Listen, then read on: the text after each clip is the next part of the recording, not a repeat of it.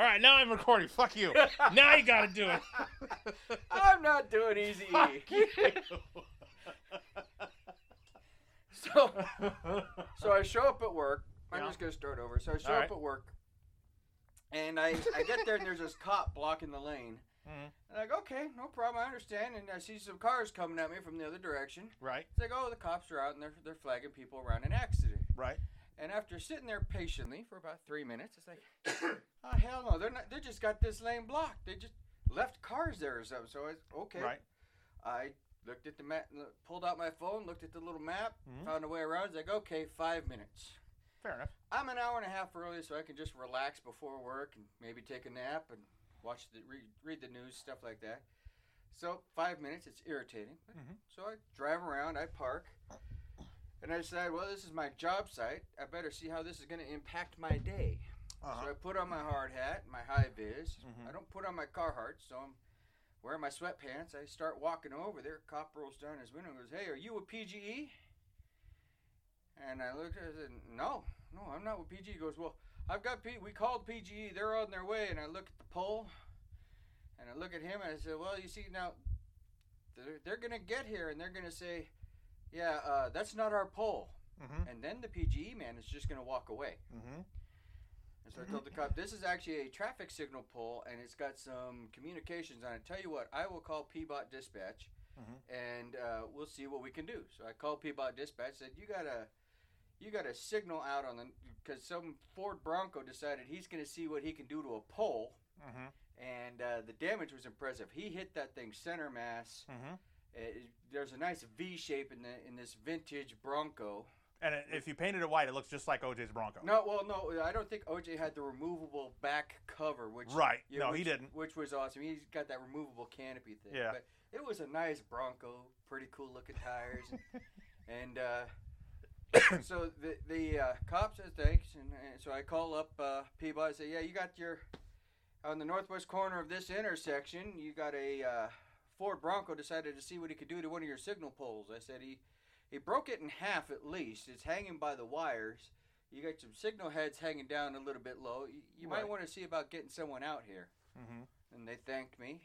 And, of course, I left out the part where I told them who I was, but I'm not going to list that right now. I wouldn't do that either. No. Yeah. Mm-hmm. We're going to keep this vague. Yeah, I would too. But I will say this. You're the brother of my previous guest who has, and I call them, what the fuck do I call them? Bachelorette. Yeah. Bachelorette-sized drink cups of margaritas. They're literally this fucking big. What the hell is he drinking that shit for? He had three of these motherfuckers, and I'm like, dude, he's a full-grown man, right? And I was looking at him, I'm like, he's not one of them shy. He's a manly man. He did that whole Spartan run. My favorite part about that Spartan run, and I'll tell you about that. But where was I on the other story? Oh, the PBOT, and thanks for so their guy. I get back to my truck, and I like to do things a certain way. I get to work. The first thing I do is I lock the truck because I'm about to close my eyes, mm-hmm. and sometimes I'm working in bad neighborhoods. So I mm-hmm. lock the truck, close my eyes, and I say my prayers. Mm-hmm. Now, my prayers take me about 5 minutes. Okay. I open my eyes, and I realize, oh, I should have thought about this. We should stop traffic from trying to go underneath that because the cops were letting them go underneath the low-hanging signals. That's high voltage, isn't it? No. It's 120, and it's, because they're just, and it's low. There's not a lot of amps because it's 14 gauge wire, but it's only feeding some LEDs. Right. But so you get one van or package truck coming through there, it's going to rip that whole thing out, or a garbage truck at that time in the morning. Mm-hmm. So that thought came into mind. I walked back over, and PBOT is here. Less mm-hmm. than 5 minutes. That's pretty impressive. They're on site. And so I get to talking to him, and I point out, hey, see, this is hanging down low. You might want to pull your truck over here. Isn't that going to go right through your garage? That's another good one. So you might want to pull this on over here. And so mm-hmm. He's like, you know, that's a good idea. And the cop asked, is there anything I can do? And the PBOT guy and I are like, well, yeah, if you could stop traffic from coming this way, we shouldn't let anyone down this road. He'll block this with the truck. Right. So he goes down there, and we didn't think nothing of it because it would be the opposing lane. You'd have to go into oncoming traffic to go down that road. Sure as shit, some stupid people are going down that road. Fuck so 'em. We grabbed some of our construction cones and blocked it off further. Right. and they still started going through there. So then we put burial tape across there. Come on, guys. You guys are stupid. This is your neighborhood. Find a way around. Yeah, find a way around. That's fair. Now, that was the start of the day.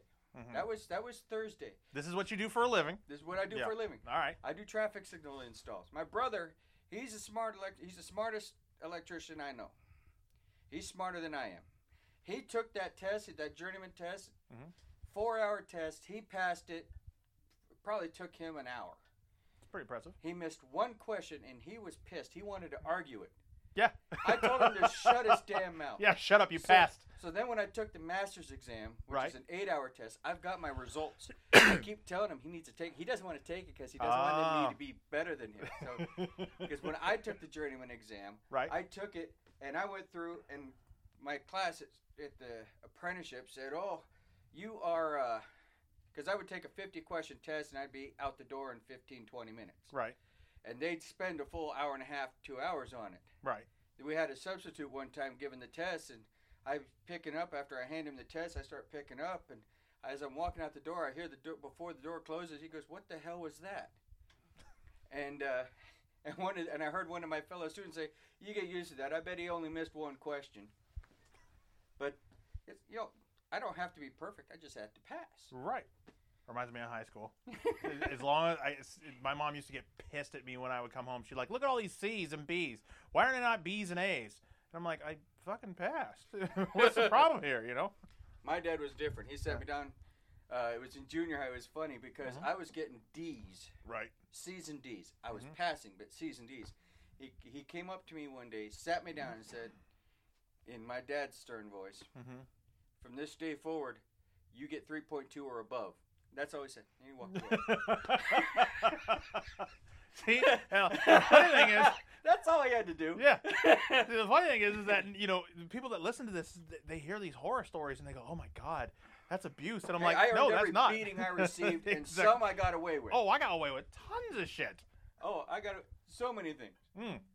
But so that day continues. Right. So now I've got this. We do this thing when we cross the street. You can either trench across the street. Right. Which involves cutting the asphalt or concrete. Right. You remove that. You dig down around utilities. Right. Pipes, gas, water, sewer, whatever. Right. And you get it. You have to be at least at a certain depth. So sometimes if there's something else at that depth, you have to go under it. Oh, okay. I've had a couple ditches where I don't have to be 3 foot deep, but now I'm 5 foot deep to go under this 24-inch water main because the top of it's at like 30 inches. Like, Anyway. So we had to bore, which is another option. Right. Where this company comes in and they take this rod hooked to a machine, and it's got a little, usually they have a little shovel-shaped tip. Right. Oh, is that the thing that does it at an angle? It goes at an angle, and then what they do is they just push it in, and if there's any material, they can kind of hog themselves a little hole and keep going. Oh, neat. But then that paddle, they can keep track with the wand. You see them out in the street with the wand. Right. They could tell which direction to point. Okay. And with that shovel, it'll steer. Okay. So they can steer that thing. That sounds expensive. All over the place. Oh, it is. We have to do, for example, a 10-block interconnect, which is one pipe, 10 blocks. Right. Take a guess at what that would cost to bore it the whole way. Shit, I don't know. I'm going to guess $100,000.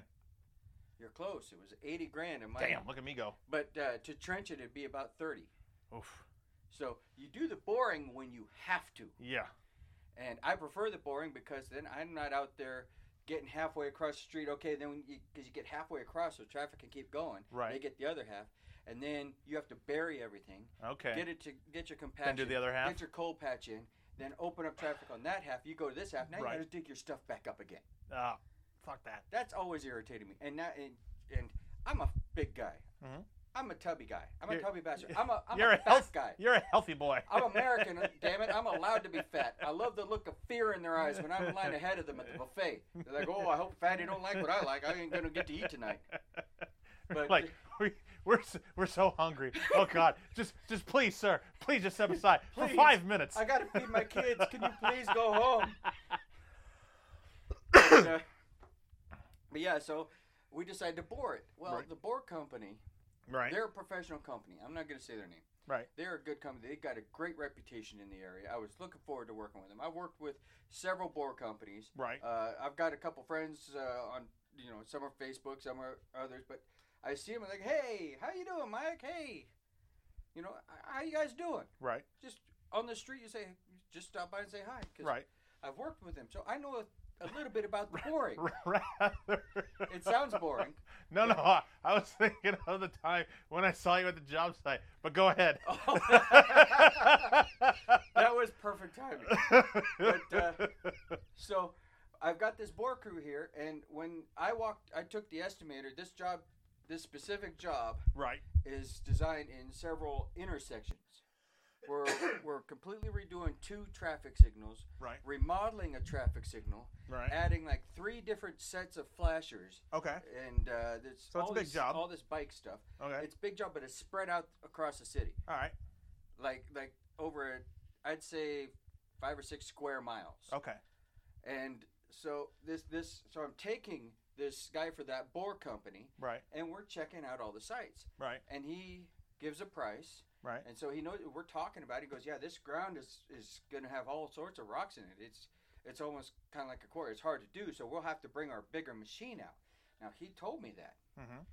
And now, fast forward to after Wednesday when they first showed up, mm-hmm. I told my boss told me, yeah, he told me he was bringing out the 20, which is the bigger machine. Mm-hmm. I was like, he didn't bring out the 20. He brought out the little one, which was why they failed the first day. Wednesday, mm. They failed. Mm. Thursday, they were back to board again. Right. Well, they've already got a path. Right, so it should be easier to get to that point. They got a path. They were able to get it about halfway, and then they couldn't get anywhere. So they decided to bring the bigger machine. They bring the bigger machine out. They get across. Well, to get them to go across, I said, okay, you guys are laid out. I'm going to leave my operator here in case you need something. Right. I'm going to go with the apprentice and glue up some boards for another intersection. Right. Because you glue the pipe up ahead of time. That way it has a chance to set. You use the best glue, you use primer, you get it setting for at least 24 hours. Mm-hmm. Then when they pull it in, you don't have it pulling apart. Mm. So especially when you got guys standing around making 50 an hour. Yeah. My apprentice and I, we get maybe 80 feet laid out. Mm-hmm. That's 8 sticks. Okay. We're gluing up the 5th or 6th one, and I get a phone call from my operator. Yeah, they're planning to pull out. They said they can't do anything. They said the PBOT's in their way. Now, my mm-hmm. apprentice made a comment when I got back because I actually said, oh, hell no. Mm-hmm. You tell them to stay there. You don't let them leave. I will be right there. I say, hang tight. Don't do anything. I'll be right back. So I get in my truck, and I floor it down there. I go through the police barricade. Clearly. Well, I don't floor it through there. I stop. I'm about to get out, and the policeman comes over. He goes, what can I do for you? I said, that's my job site. I need to go talk to them. So he lets me in. Right. I go up there. I come flying up, stop. Go talk to him and say, okay, grab the foreman. You're coming with me. Let's go over and see what your problems are. Mm-hmm. And he goes, well, we can't get over to here because of this. They're going to have that pole set, and this truck will be out of here in about 20 minutes. You haven't even started pushing it in. You would need to be halfway across the street before it would become almost an issue for you. It's going to take you an hour at least to get to there. So right. That's not a problem. What's your other problem? Oh, we can't pothole for this water line because the water line that they had potholed the day before, mm-hmm. and they knew the height. We can't do this because we can't get at it because their trucks are in the way. Well, you can still park. You can see the marks where your tires were, where you parked yesterday in that mm-hmm. church's yard and backed your rig up there against the fence, and you sucked it out and used your magic little wand, and you were able to pothole yesterday from that. Why can't you do that? Well, we'd have to put the hose over the fence, and we'd have to put the wand over the fence. And I said, like you did yesterday, yeah. I said, and that's none of that in the way with the PBOT. Right. He says, okay, yeah, you know what? I think it can work. I know it can work. Yeah. That's why I'm telling you, get to work. So this is the first time I've ever had to babysit a bore crew like this. Okay. Normally the bore crews, I say, hey, here's my pipes, here's what I want from here to here, and I walk away. Right. This crew has been the most incompetent I've seen ever. Well, because this is what people... And that includes the group from, I will say, Far West, because they're no longer in business. Really? Okay, I didn't know Far West was out of business. Okay. Because they potholed and found, going to Intel, a 3,600 pair phone line in a pipe. They knew it was there. They said, yes, it's right here at this height. And then they went and hit 900 pair of the 3,600 pair. Oh, Jesus Christ. And then, so after that, they lost their insurance. Yeah. And you know what Far West's plan was? Huh. Well, we'll just have to drill without insurance. No. They're no longer in business. Yeah. Oh, my God. That is rule number one in construction. So don't ever go without insurance. This is a huge, long story with the Thursday and Friday. Right. So this bore crew, they get it pushed across, finally. Right. I've got all the bores glued together with the apprentice. We've come back. I tell the apprentice, go ahead and head back to the shop. I got nothing else for you. I got to keep an eye on this bore crew because we need this corner. Right. After that, I'm not going to babysit them anymore because I only need this corner. Get this done. So they got it pushed across. They got to put on what's called a back reamer. Okay. So you got something like kind of shaped like a little shovel or a hand going across. Right. To make the hole bigger for the pipes to come through, depending upon the size, is the size of the back reamer. Right. And what it looks like is kind of a melon with a bunch of teeth facing backwards, and then jets on it. So it shoots jets of what's called bore gel. Okay. And it shoots that, and it allows it to dig its way back through. Okay. And on the back side of it is a shackle that they hook the pipes up to with some little pipe adapters. Right. And they were using a 6-inch back reamer for two pipes. One is a 3-inch and a 2-inch pipe, which is deceptive because a 3-inch is 3.5 inches in diameter, and a 2-inch is 2.5 inches in diameter, which adds up to 6 for those of us who took three math, and a half. I'm counting 3.5 and 3.5. 3.5 and 2.5. I said. I thought you said 3. I'm the deaf bastard, and you. Who said that? You just sounded like a dumbass. But you're gonna love this because their adapters. After this little foible, I realized what happened was because they have these adapters they put on. Well, each one of them sticks out 1/4 of an inch on each side. Okay. And so they've got that. You don't take that into consideration. They didn't take that. They're the professionals, and they didn't take that into consideration.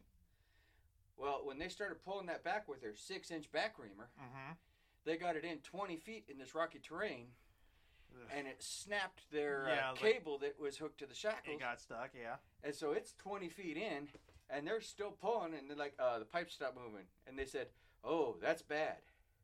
You think? Yeah. I'm not even the professional bore guy, and I know that's not a good thing. If you're still pulling and it stopped moving, it's probably not connected anymore. Mm-hmm. So they get that all the way back out. Like, oh, we're going to have to do... We actually had to hook it up to the truck with a chain and a strap. Right. And pull those back out again for 20 feet because it got them wedged. Yeah, it got it good. Yeah. And so they said, okay, what we're going to do is we're just going to bring out... we're going to bring out a different back reamer tomorrow. So they shoved it back on through, and they're going to put the 8-inch back reamer on and pull it in tomorrow. Okay. Right. Fast forward to Friday morning. We're going to Friday morning. They didn't want to do it at the end of the day because, well, this isn't bid for time and a half. All right, fine. Okay. Not bid for time and a half. So, fast forward to Friday morning. They said they would be there at 8. Now, they told me Thursday they'd be there at 8. They showed up at 9. And my operator and I were there at 8 going, well. That's where you just, hand them a watch and be like, motherfucker, do you own one of these? So we pinned them down and said, look, what time are you going to be here tomorrow? Oh, we will be here at 8 tomorrow. Right. So Friday morning, 9 o'clock, they show up. Mm-hmm. That's where I grab a boss. I'm more than a little irritated. Their boss came out and I pointed it out to him. I also told that crew when they showed up, I said, we're like, what the hell happened? Yeah. Oh, the safety meeting ran long. Don't care. You didn't say anything about a safety meeting yesterday. Mm-hmm. We said, what time are you going to be here? You said 8. We showed up at 8. You're costing my company quite a bit of money. Mm-hmm. And there was reasons I had to babysit them. Right. And so it just irritates me. So they go to get started, go to work, and somebody overnight decided to cut the wires on their machine. I mean, they lifted the seat forward, cut the wires underneath there for the seat sensor. Okay. And they cut wires over here. They cut wires over there. They just cut randomly a bunch of wires on the machine. So was it do they know who did it? No. And see, there's no company logo, so it wasn't one company versus another. Right. And because you have to kind of know that they're there. They didn't steal the wire because this is all really tiny gauge wire. So it's not meth heads. No, it's not meth heads because one piece of wire they cut here. They cut a chunk out and left it laying there. That's insulting. That's them pissing on you after they've shot you. I mean, they cut these two wires right next to the plug, so it was hard to crimp something on. Right. I mean, it's just sabotage. Totally. And so they get all the wires hooked up, and there's apparently some, if something like that happens, right. There's something in this machine that if something like that happens, you have to do this factory reset with the factory key rather than the regular start key. So they were trying for an hour or two to get it started. They finally, they called someone at the shop, someone else at the shop. They finally called their service rep and goes, okay, grab your factory key and do this. Is it blinking? Yeah, okay, now turn it this way, and then try to start it. Fired right up. Yeah. So they got it started. They got it pulled back. Right. Or they got it pulled to within 30 feet of being done for the day. Right. 30 feet. 30 feet. They could have been done. Yeah, you got anywhere we could fill this water tank up? They didn't fill up their water tank before they showed up, and so they ran out of water. And at this point, I'm actually turning beet red. It's cold out, but it's not why I'm beet red. It's I'm going to have high blood pressure off of this job site alone. But that was my Thursday, Friday. Mm-hmm. Now, back to my brother and being a badass. Mm-hmm. Smartest electrician I know. And when he did the Spartan race, they had this run. Because he's built kind of like me. You look at us, we look like fat guys. Mm-hmm. What people don't realize is we both have dense bones. Mm-hmm. Well, I have dense bones, but we both have the same build. Mm-hmm. And that build isn't fat. It looks like fat because of how we stand in our posture. Right. But there's maybe an inch of fat as a layer on the outside. And so you're like SEALs the animal, but not SEALs the Navy. Yeah. Oh, I've definitely... SEALs the animal have a little more blubber. I think, well, what would be about a 1 inch? Mm. Mm. Mm. 1 inch? Well, hold on. I know. That's when we get out of the shower cold. Get out of the shower cold. But so... He was doing this one where you're supposed to lay on your back and you pull this rope to raise whatever's at the other end. Right. And it's a long rope and it takes a while. And people just struggling. And he gets over there. He obviously weighs enough to. That's not the issue. It's pulling on a rope. Yeah. That's a good 20% of electrical work right there. Uh-huh. So he goes over the, he might be limping through some of these other races where the skinny people are just vaulting because they don't have to worry about gravity pulling them down. Right. So he goes over, he just whips right through it, and he goes on to the next one, and there's people, he's caught up to him again. They lapped him up until that point, and they're stuck there, and he gets his turn and just right through it and goes to the next one. And they're looking at him like, how the hell did Fatty pull that off? Yeah. Got them fucking meat hooks on the end of his arms. Yeah, he's a badass. He's one of those. I remember when he got his job. Yeah. He was if you remember back in the day, there's a certain. I'll say it. There was a union hall that made me mad. Mm-hmm. And that union hall is for our union, our electrical union. Mm-hmm. Now, I'll say this. They made me mad, but I found a way within the rules to make them mad. Mm-hmm. And I figured we were even. Well, apparently they held a grudge. And so our brother worked for a very prominent company that hired literally thousands of employees in the area. Right. And the president of the company, the vice president of the company, the head of his department, his foreman, all sent glowing recommendations. Let this man into the apprenticeship.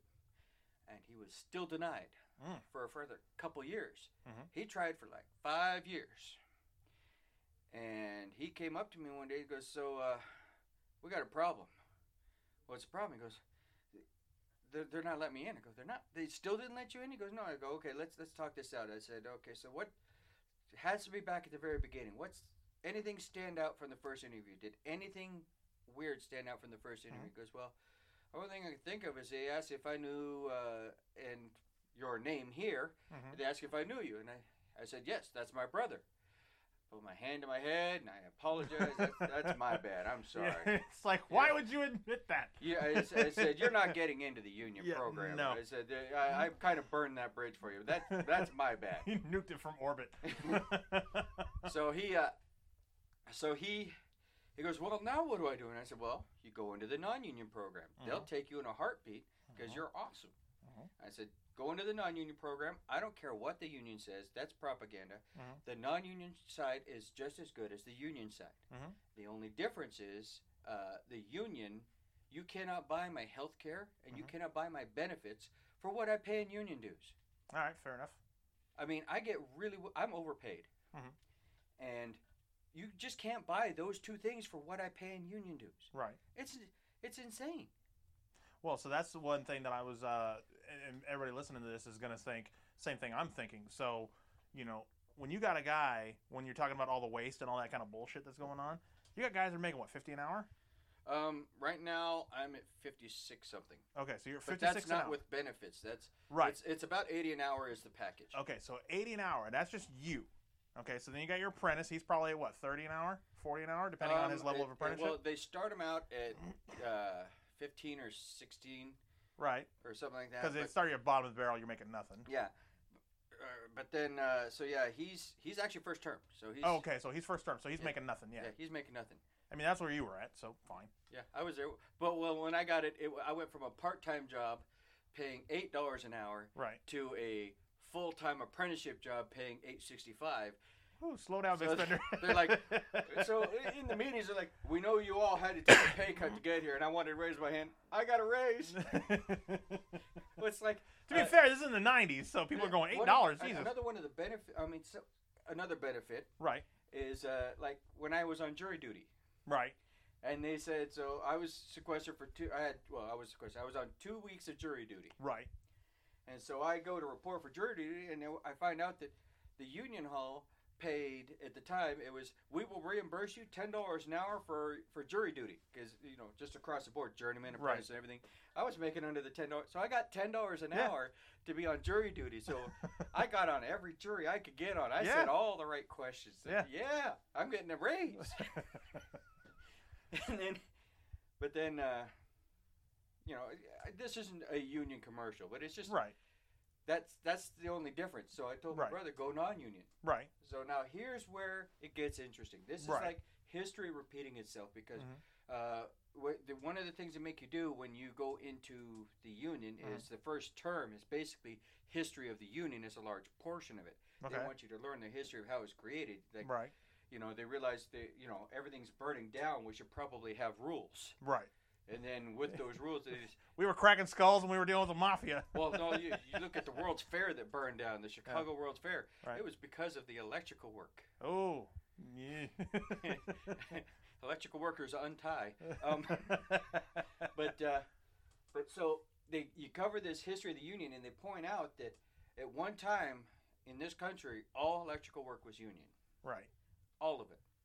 But then when the Depression hit, they wanted people, they told people, look, we know we trained you on how to do this, but we'd like you to not use those skills to feed your family because we want to keep the union strong. Right. And some of those people are looking at their starving kids as ribcage and going, bite me. Mm-hmm. I'm going to do something. So they're doing basically what union considered side work, and it became the non-union. Right. So it became, they created their own little world, own monster. Mm-hmm. Now, fast forward to our era, and my brother, when they refused to let him in for that 5 years, you would think, because he said, what do? I told him, go non-union. Their program is just as good. And then when you get your journeyman card, they will beg you to become union. They will give you things. They might give you a couple grand. They might give you preferential treatment for a little while. But they will treat you real nice, and they'll bring you in. And he said, that's a great plan. I'll do that. So he went through the non-union program. Well, he decided he was a little more angry about that than he let on. So he held a grudge in this family? The hell you say? The term I will use is anti-union. Anti-union. Not as bad as Ford was. Not Ford Motor Company. I'm talking about the original Henry Ford was not union. He was against that. But no, he we have what's called salting. Okay. Salting is where they take a guy and they have him go out on the, you know, he signs a piece of paper saying, yep, I'm certified to go ahead and work non-union. He goes through a class, and he'll go get a non-union job. Okay. And they tend to salt more when work is slow. Okay. Because you don't get your bennies. Ah, okay. So you're just going to, but basically it's, I want to work non-union for a while, so you sign up to salt. Right. And you're saying that you're going to go try to turn them around. Yeah, there's people out there that are saying they're salting, but they just want a job. Right. And but every now and then you get some people talking people into becoming union. Mm-hmm. Now, my brother's worked for a couple of shops where the people on a specific job were being talked into going union. Right. And they had just about talked everybody into it. Right. The contractor finds out, this ain't good. So they send my brother over there. Mm-hmm. I told you my brother's smart. Mm-hmm. And he'll talk that entire crew around. Mm-hmm. He's done it multiple times. The union could have had at least 3 or 4 more large shops mm-hmm. if they hadn't pissed off that one guy. Yeah, absolutely. I mean, they do that kind of stuff. Speaking of unions, the first fast food workers union in the nation is a Burgerville, over at least as far as how I understand it, right? Oh, you're going to love this. The look on your face. They were the first ones? Yeah. Oh, you're going to fucking love this. That was the Salmon Creek Burgerville that's also the only one that sells alcohol. They sell alcohol? Yeah. And I was not told. Yeah. That's the one closer to you. Even better. Yeah. So they also serve you. You go up to the counter, you order the food, right? You go sit down. They bring you your food. Okay, then so they like this one. You get up and leave, and right. They bust your trays. Okay, so they have that one at this one. This one's over by Cleveland High School in Portland. I was going to say that. Yeah, okay. So I'm going through the fucking the thing when I was working over in Portland and going there pretty much every day. And this girl that I saw there, she started having, we're going to unionize buttons on her. And I'm looking at her going, listen, you're a nice lady. You're 20. You're just starting out in life, whatever, but you're flipping burgers. I mean, I understand you want more money and all that kind of shit. You're not skilled labor. I will point out to you, Mr. You're not skilled labor. Oh, yeah. That you were once a Teamster whose only job it was to move box from point A to point B. And it was great, too. And if I remember correctly, one of the most common phrases heard in the hub at the time was, your last name and my office now. I mean, you knew it was about break time when you heard that. It was going to be break time soon. That was fucking great. Yeah. I don't even know why they unionized it, but it was like, I'm going to take it, of course. But, yeah, no, it was union when you got there. It was union when I got there. What I'm saying though was that, like I never saw the I don't know. It was one of the things that was like I'm loading boxes, Fine, whatever. See the need. Yeah, but I cannot tell you. You would not have had that pay or those benefits. I would have not worked there that long because of all the write-ups I got. Let me tell you something. How old are you? I am 46. Okay, I'm gonna be 48. This year. Jesus, lay down and die. I'm ready when you are, man. Your life is over. I've said to the Lord many times, you know what? Anytime, I'm ready to go anytime. So you're driving down the road. Jesus, if you love me, you'll kill me right now. Well, that's where that song came out, Jesus, Take the Wheel. Oh, there you go. And drive me into a telephone pole. Our friend who was working there at the same time, I won't say I won't say her name. Okay, has been a pickoff. Yep. And she's been there forever. I've known her 30 years. Yeah. Well, 29 years. Now, that union has got, here's the benefits of that one. They're an 80 and out union. Okay. So, for those who don't know what 80 and out is. Yeah, it's like what an 80 and out. My apprentice yesterday didn't know. I had to explain to him. Our union isn't 80 and out. Right. I'm going to have 40 freaking years in before I'm allowed to retire at 62 with my union. 40 years. Right. That's just getting ridiculous. Now, my friend, she retires this year because she turns 50 this year. Really? She turns 50 this year. Okay, yeah. And she's retiring because of the 80 and out. She's 50. Right. She'll have 30 years of service. Okay. 80 and out. Okay, and she's getting, 80% of her wage? $63,000 a year. Nice. Her house is paid off. Yeah, she doesn't live extravagantly. I've never known her to. She will, and she does whatever. You think that someone doing that job isn't going to make much. Let me tell you something. This woman has got at least 2 or 3 rafts, paddleboard, kayaks. Yeah, she's outdoorsy. She's got a motor. She's got a motorcycle. Dirt bike. Okay. That's one thing. A dirt bike. She got several mountain bikes. Right. I mean, this woman is impressive. She's got basically its motto is, if you see something you want to do, just go do it. Yeah, absolutely. And that's how she's lived. You've known her. That's how she lives her life. And she's a really driven person. Is she going to get that $63,000 forever? Not forever. Once she dies, she doesn't get it anymore. That's not what I asked. Then my next question is, does she get cost of living raises? So in other words, next year it'll go like 65 or whatever? Well, I don't think they do. But when she gets to Social Security age, she'll get another check. That's true. So it's now it's 63,000. How much is that a month? That's over $5,000 a month. It's $5,500. Yeah. And you go back about 53, something like that. Yeah. 5 or 10 years, I make a good wage. Right. That's about what I was making a month. Yeah. Yeah, and if you got no house payment, that's something to be said. You got no house payment. Her car's paid off. Yeah. She's living for herself. She's gonna get a part-time job. That was the other thing. Is like she could get another job. She's planning to move because she hates that city. Yeah, I don't blame her. But so she's going to get a job. She's going to get a house in another area that is it's not as expensive to live in. Yep. It's a nice area. It's got a lot of country around it, so she can. I can see her going to Eastern Oregon. I'm not going to say where she's going. All right, fair enough. But she's going to an area where she's got access to all the things she wants. She's got rivers. She's got mountains. She's got deserts. She's got everything she wants. Right.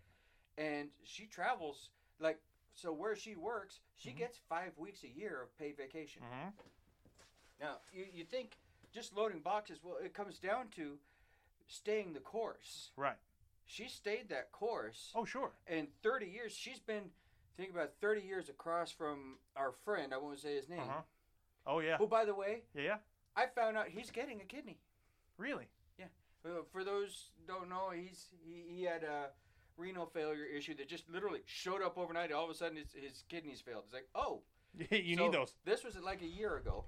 Yeah, that's about right. Just over. It was before COVID, so it's just over a year ago. Right. Okay. Yep.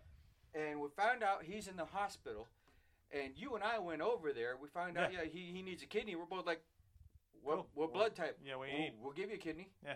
And so he's got a kidney donor, and she tells me this today, and I said, my response to her was, okay, I understand you not wanting his kidney.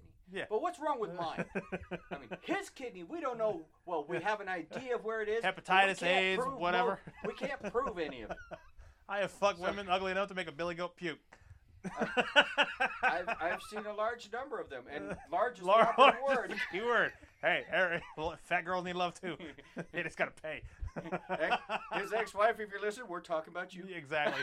Fuck you. Oh God, that reminds me. So, I'm trying to anonymize this. So there are certain websites. This anonymizing thing is hard because I know, isn't it? we also have to keep the stuff out, like the statute of limitations stuff. Oh, we can't bring any. Yeah, yeah. You none can't of that even hint work. At that stuff because now I'm gonna get prosecuted. Nice. It's okay to say the obliquely racist things we said back then because we were just screwing around. We weren't racist. Right. Like when we were working out and we'd say, hello, my name is Boris. You know, we pretend we're big Russian guys. Hello, my name is Boris. And I was mentioned 260 at the time. You were mentioned 225. Yeah, I was right around there, yeah. But your power clean was insane. Yeah. This guy weighed 160 pounds. His power clean was 260. Uh-huh. I saw him do it in the tightest jeans you could imagine. I look good for 1990. I won't say you look good, but you did it in tight jeans. So it's this tall, kind of a slender build guy, does 260 pounds in the air in tight jeans. Now, my power clean was, I had horrible form. I was bigger than you. Mm-hmm. My bench was way more than you. My deadlift and my squats were. Yeah, I think you were beat. Yeah, I was like, I think you were beating me like 100 pounds at least. I was like just stretching my legs at 315. Right. Now, that being said, we were big guys, and we used to do that whole, hello, my name is Boris, you know, to each other. Yeah, I'm Boris. And bump each other a little bit, like, yeah. And then this foreign exchange student from France comes up one day. The student body president comes to introduce him to us because he's a friend of ours, and he likes hanging out with us because, you know, we're funny looking and we're big guys, so it builds him up a little. And he goes, oh, hello, I just thought I'd introduce you to a new French student. And he goes, oh, yeah. He goes, hello, my name is Boris. And we both lost it. We're on our knees, tears coming out of our eyes, laughing so hard, trying to say, we're not making fun of you. Oh, man, you wouldn't believe it. Okay. I don't know how to explain this. We apologize. He was just a little fucking dude. He's just, he weighed maybe 80 pounds soaking wet, and he's about 5 foot tall. Oh, it was fucking great. Hello, my name is Boris. It's like, oh, you picked the wrong time. This prick. Remember that one guy that was all hype? Oh, I loved hype. You like that one? Hype was great. He was all hype. Yeah. He came over to work out with me that one time, and so when he first showed up, I'm lifting weights, and he comes up to me and brings up this little round foam pad. And I have no idea what this pad does. But it's in the weight room somewhere. He comes there and he goes, "Hey, what's this?" And I go, "Oh, it's called a pussy pad." Yeah. He goes, "Pussy pad. Oh, what's a pussy pad?" I said, "Oh, it's called that, but it's not that big a deal.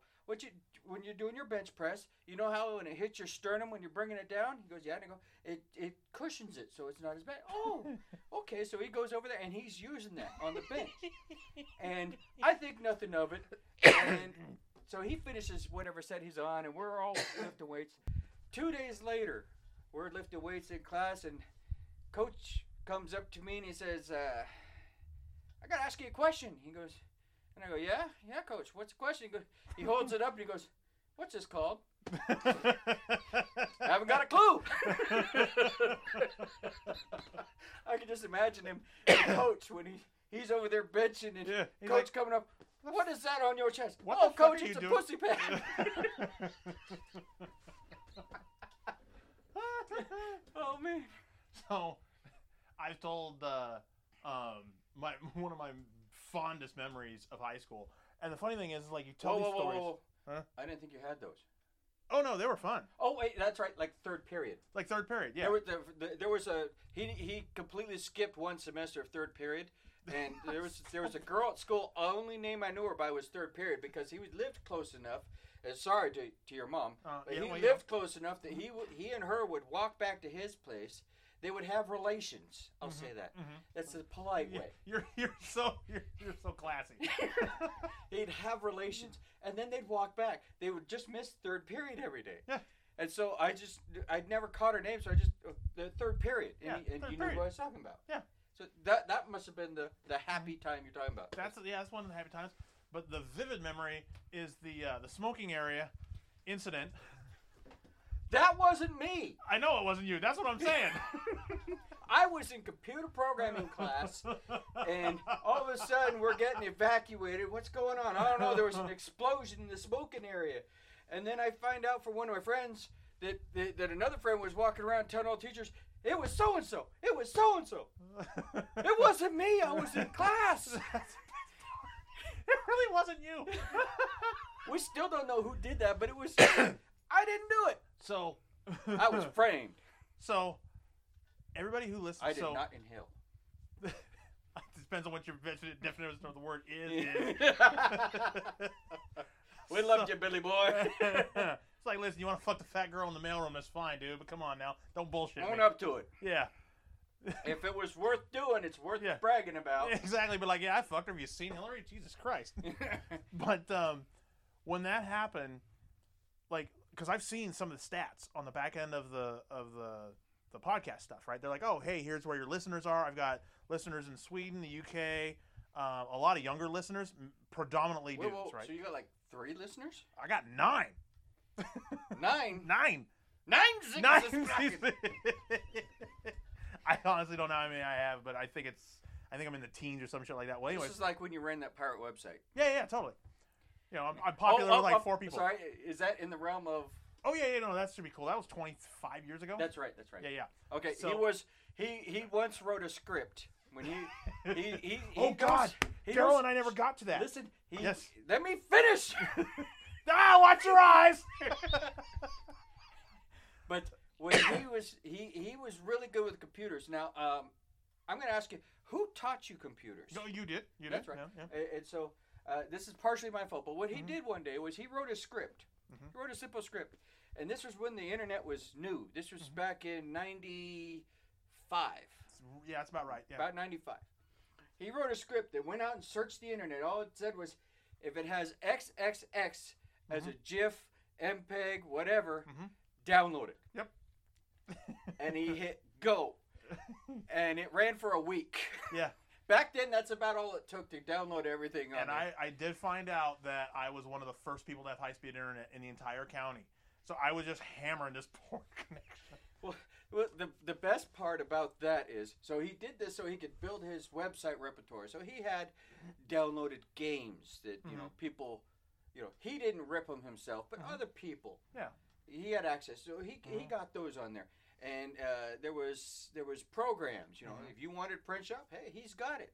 It was got print shop. That takes me back. He was paying. It was a pay site, but he wasn't charging much. It was like $5 or $10 a month. Yeah, really ridiculous. He had customers in Japan and all over the place, and so he had this. And but he may be a horrible person, but he does try to follow the rules that will get him listed as a sex offender or a prisoner, because he doesn't want to do that. Yeah, that's not his life goal. Yeah. So what my friend here did was he hosted a LAN party at his house. Everybody bring your laptop or your computer. And what we're going to do is, for the next 2 days, that weekend, we're going to sift through all this material and anything involving a human and an animal, or anything underage, kill it. Yep. I don't care if the guy's underage, the girl's underage. Get rid of it, delete it. We don't want it, because he didn't specify. He just said XXX download. And so we're going through this now. Let me tell you something. When you're in your early 20s, this sounds like a dream assignment. But after hour 8 or 9, you just don't want to look at it anymore. Yeah, it's like, okay, next. You get home and the wife's like, yeah, you want to fool around? Are you out your damn mind? You're like, no. I feel like a gynecologist right now. I don't want to be looking at that. I've been looking at that all day. So we're sitting there for 8 or 9 hours, 10 hours, and we're all just dragging. We've got at least another full day of this. And all of a sudden, from the other room, my little brother, who I involved with this, my little brother goes, hey, it's your wife. Everybody froze. I say your wife. He said my name. So we all froze. We all ran into that room. And we're looking at the monitor. I had to fight my way to the front of the monitor. I get around the people, and I'm looking at it. And I looked at it. I looked at it, what, good 5, 10 seconds? Yeah, yeah. Then I moved my head about a foot closer. Another 5 to 10 seconds. You're taking a good hard look. And then I looked another. I moved my head just almost right up against the screen, and I'm trying to discern and go, oh, nope, that's not her. But that's how close it looked like her. I was like, okay, that's not her. And my brother's like, oh, so I don't feel bad then. Okay, good, because that was a little scary. Then my lovely wife comes into the room to see what all the fuss is about. She goes, that woman looks nothing like me. She's too fat. I love my brother and my friends. They just laughed and giggled a little bit. They didn't say the fact that it took me a full minute to figure it out. She don't look like me. That girl's fat. I just realized something. No? She didn't say there wouldn't be a picture like that floating around about me. She just said, "Oh, that's not me." There's probably Hey, so if someone comes across this picture, feel free to send it to wherever he uploaded it. We're curious. But I just, that's not me. She's too fat. Guys, don't say nothing. Just standing right here. Shut your mouth so you get a beating. You better watch out. You fucking want a heavyweight. You're going to walk over, but you're going to lift back. So on the earlier thing. Which earlier thing? We've been on so many tangents like right now. We're like a math assignment. We got all those tangents. So, the bomb going off. Oh, yeah. So, what's funny is, one, we really, truly, honestly do not know who did it. A bomb went off in the smoking section of a high school. They all went, what the fuck was that? Well, let me point out something. And that was as far as it went. I was telling my apprentice yesterday that we had smoking sections in our high school. That's what I'm saying. And he said, really? Yeah. He was confused. He's like, no, they didn't. Yes, they did. We had a whole smoking section. Yeah. Then on top of that, there was, you know, when you tell that to somebody, you say a bomb went off in a school. In the smoking section. Well, no, next to students. The student smoking section, because there was a separate one for faculty. Correct. It was a student smoking section. People go, whoa. There must be like SWAT teams and all this kind of shit. No. This is back in 90. Yeah. So the principal was just like, Nothing damaged but a garbage can. Oh, exactly. Well. Garbage can blew headlock. Hey, people, let's not be setting off explosives in the school. Well, I told my lady, we were talking about guns, and I said... Current or former? Current. Okay. So I told her, because, you know, all the current gun control shit that's going on, right? I told her, I says, you have to understand... They're controlling the guns? No, that's a myth. It's like, I got a 3D printer, I'll show you some cool shit. Oh, God, that reminds me. So, on Twitter... one of the main guys who does a 3D gun thing, right? Yeah. He posted a video of him doing like a Ruger, right? Firing it off. No. Oh, no. It's better. Oh, this dude is prolific. I got something for you after. Hold on. Okay. So hold on. I just had an epiphany. This girl posts, hey, and basically kind of CCs. That's how it kind of works in Twitter. CCs the ATF and says, hey, how are you not arresting this guy? How is this not illegal? You know, blah, blah, blah, blah. Any laws. Right. The ATF actually responded and said, we're keeping an eye on him, but he's done nothing illegal. And I'm like, oh, my God, that's fucking great. Hey, don't worry. Yeah, we know him. We've got an eye on him. Yeah, we got an eye on him, but he's not doing anything wrong. Joe's in front of his house right now. Yeah. Wave, Joe. Yeah. So my lady did not believe me when I told her that when I was going to school at Evergreen and at Fort, you know, it's close enough and it's old, you know. Yeah. But at Evergreen and Fort, we had students who had pickup trucks, who had deer rifles in the back. And she's like, no, that's not true. And I'm like, it is absolutely true. Guys that have a 30-06 sitting in there. Yeah, because some of them were going out hunting after school. Right. They were going off hunting and doing whatever. And she lost her mind. She's like, that doesn't sound right. It's not illegal to carry a rifle. Right now it's not illegal. You can have it hanging in a gun rack in your back. Absolutely window. You can. But you don't want to leave it in a parking lot that late nowadays. No, not now. But no, In the line of fire. Oh, yes. You see where I'm going with this? Yes. Okay. Yes. Find somebody out there has got a program to print that up on a 3D printer. That gun. That would be awesome. Yes. Make that gun. You got to be able to make that gun from. Oh yeah, that'd be fun to just. And then you got to go out to a little pond and see a duck. now PETA might be listening. It's a wooden duck or one of those plastic ones. You're gonna fuck PETA. It's a real duck. I love those signs whenever they put the billboard up. Says, "Where do you draw the line?" And it's got everything from cows and ducks. And like, right about here, everything on the left is edible. Everything on the right's a pig. I saw a meme. Somebody posted it, and I giggled like a maniac. They showed the line, and it was like on the left, the things that you would eat would be like cows and chickens and all that, and on the right were like ducks or not ducks, but cows or cats and dogs. And I go, whoa! White people do it this line, Asian people do it past the dog and cat. I was just gonna say that's the billboard I describe it when I see. Yeah, you took it a little further. Well, I'd say that to. You remember when our I'm just gonna say it this way. Our African American friend. Yes. And our my opinion, the ultimate American. I'm going to describe this guy, the ultimate American. Mm-hmm. His father was Vietnamese. Mm-hmm. His mother was Thai. Mm-hmm. He was born in Laos and raised in America. That's the ultimate American right there. Mm-hmm. You don't get a better mutt than that. Mm-hmm. Oh, total mutt. But those two went off to China and Japan. Mm-hmm. And our African American friend, let's give him a name. Let's call him Fork. Okay, we'll call him Fork. Okay, so Fork was angry that I'm not gonna make one up for the other guy because he'll get. we'll just call him the angry one. Mm-hmm. But or the mutt. We'll call him the mutt. Okay, mutt. That's a good one. Yeah, he's the mutt. Okay, so Mutt and Fork are out there, and all of a sudden, Mutt. Forced Fork to eat dog when they were in China. Mm-hmm. Now, you know Fork as well as I do. Mm-hmm. He hates a feline species that tends to be popular in homes. Mm-hmm. And he hates them with a passion. Mm-hmm. I once saw him swerve with a BMX bike to run one over. Mm-hmm. Mm-hmm. He was a lot younger. Yeah. Leave him alone, PETA. That's my favorite Fork. He was a lot younger. It was like 2-3 days ago. At least. But... so he's over there. This friend made him eat dog because it was at a restaurant. And he wanted him to eat it because you're in another country. You should try something. Right. And he spent the rest of their trip, because they started in China, right, all throughout China and Japan, looking for some place that sold cat. Yeah. He wanted to eat cat. He never found it, but he wanted to. It's like, you're in another country. You should be trying something. Trying to eat something. You're like, I'm trying to fuck one of the women. Come on. Well, when I went with Mutt over to Thailand one time. Right. It's on the flight over there. Right.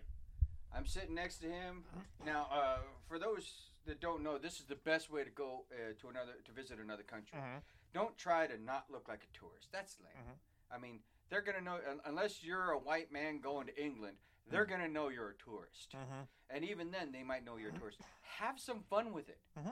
I go dressed as a tourist. I wear my shorts. Mm-hmm. I was wearing a baseball cap. I had my sunglasses on. I had two cameras hanging around my neck. Mm-hmm. This was back when I was in a shape other than round. Mm-hmm. I was in good shape. I was spending 4 hours a day at the gym. I was wearing my muscle shirts. Right. And I had on... I love you, The Rock, Dwayne Johnson. I had myself a fanny pack going. I had a nice leather fanny pack. I was styling. Fag. This was back when you could take a Gerber multi-tool on the plane. So this is how old it was. So I'm walking around Thailand like this. And the bummer is when you're walking down the main tourist sections where they're selling everything from all the little carts, right? They don't just ask you if you want to go into a massage parlor there. Mm-hmm. They're trying to pull you in. Mm-hmm. And my friends and his family are behind me laughing because they're watching this whole thing. They think it's hilarious. Look, they're trying to get him in. Come up, hey, we got girls. We got boys. Yeah. I don't want either. Yeah, it's like I want them all. I'm just here to view the culture. Mm-hmm. Like Fork says, I don't want to come back with something like herpacifilades. But you can just lob some dirt in that. You'll be fine. Don't be a pussy. But if you go as a tourist, you can have a lot more fun. Mm-hmm. And so we're at this Buddhist monk. Mm-hmm. Or Buddhist monastery? Monastery. Thank you. Look at me with all the big words. The guy who can't add 2.5 and 3.5 and get 6. Yeah. Math ain't my strong suit. But so we go to this monastery, and we're there, and you got the people in the orange robes, the monks, and we're walking around, and one of the orange monks comes up to me very nicely and asks to have his picture taken with me because this is a tourist. I want it. You guys, because you could just see him going back to the, you guys won't believe this is what this guy looked like. Yeah. No, when the film gets developed. He looks like every fucking stereotype. You will see it. It's like from the movies we saw that one time. And so... I'm in other people's. I know that's not the only person to take a picture of me. I'm world famous. Mm-hmm. There's people all over the world that go, oh, I want a picture of that fat looking. He looks just like the one from the Pixar movie. Mm-hmm. So this monk gets his picture taken with me, and he thanks me, he blesses me, he starts to walk away, and I grab him by the toga. And I go, yeah, we ain't done here. And I pull him back, and I hand my camera to one of his friends. Take some pictures. And that was the same, it was same day, different place. We also went to a crocodile farm that day. Right. And those people that put their heads inside, those guys, there's a fine line between bravery and stupidity, and I think they've crossed it. Because even a drop of sweat hits that tongue, guess what? Oh, and I've seen it happen, too. And then the alligator roll on you. Ooh, there was a guy who actually escaped it. And they showed pictures. He has like these little dots alongside of his head, and he was bleeding like a motherfucker. And I'm like, oh, we call him Chompy now. Yeah. So, you can get your picture taken with tigers. Right. And so this was an awesome trip for me because my friends had me go with them. They put me up for the whole time. Mm-hmm. We got to stay, with their family over there, so didn't pay for a hotel. Mm-hmm. I only had to pay for airfare, and I was there with them for 2 weeks. So we get this crocodile farm. I was like, oh, this is nice. So I've seen a Buddhist monastery. Mm-hmm. Thank you for that word. Mm-hmm. I've seen the palace, which was beautiful. Mm-hmm. And we go to this, at the crocodile farm, they have tigers. Mm-hmm. Baby tigers. I will say baby tigers, juvenile. They didn't weigh more. They're still 200 pounds? I was going to say they were about 200 pounds apiece. They're like really big dogs. But cats are cats. And they like to play. Mm-hmm. And these cats have been sitting there for hours, while these tourists come in. You come walking up behind, you got to walk a certain way, you stand between them, you smile, they take your picture, your friends and family take your picture, and you turn around and walk out. Tiger's getting bored, so I get up there, and I don't know if he just smelled American. He goes, I want a piece of that. That fat guy looks like fun. So I turn around, I'm about to leave, and the tiger reaches out and playfully swats me. Just swat. And I'm saying, oh! So I haul up and smack it across the face and get ready to play like a big dog. I'm getting ready to play. They freaked out. Yeah, because they're like, we're going to have a bloodbath. 3 people are on the tiger, pulling the tiger away from me. You guys have got me trying to pull me back and go, what? We're just playing. Kitty wanted to play. I won't sue, honest.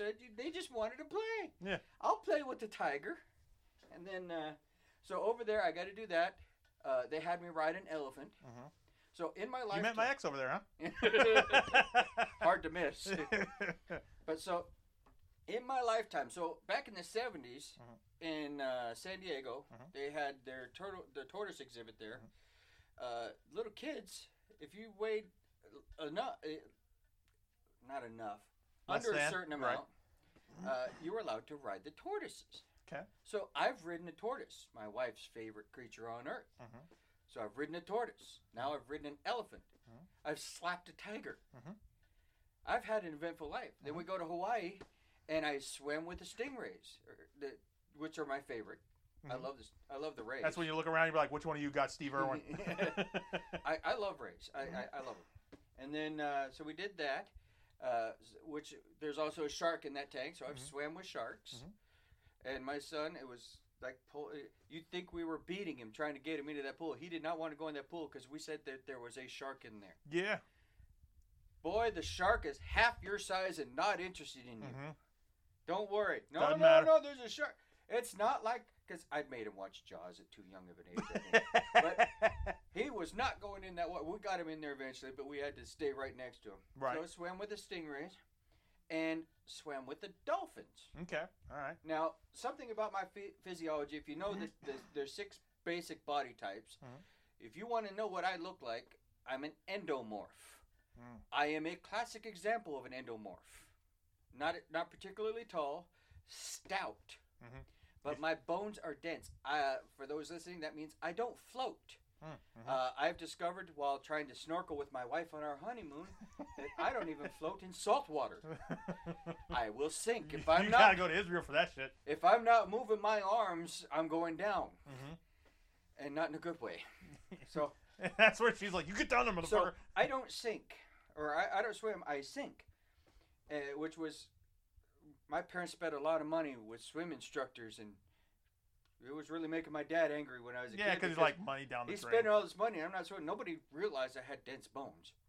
So when this dolphin comes, there's this thing. You swim out to the middle, and this dolphin does this little loop around, and he comes back, and he grabs you. He pulls up. Oh, you can grab his fin? You grab his fin. Right. Or, no, his fin. What is that one off the top of the... Yeah, the dorsal fin? Dorsal fin. Okay, yeah. You grab the dorsal fin, hold on, and they will swim you right up to the other people.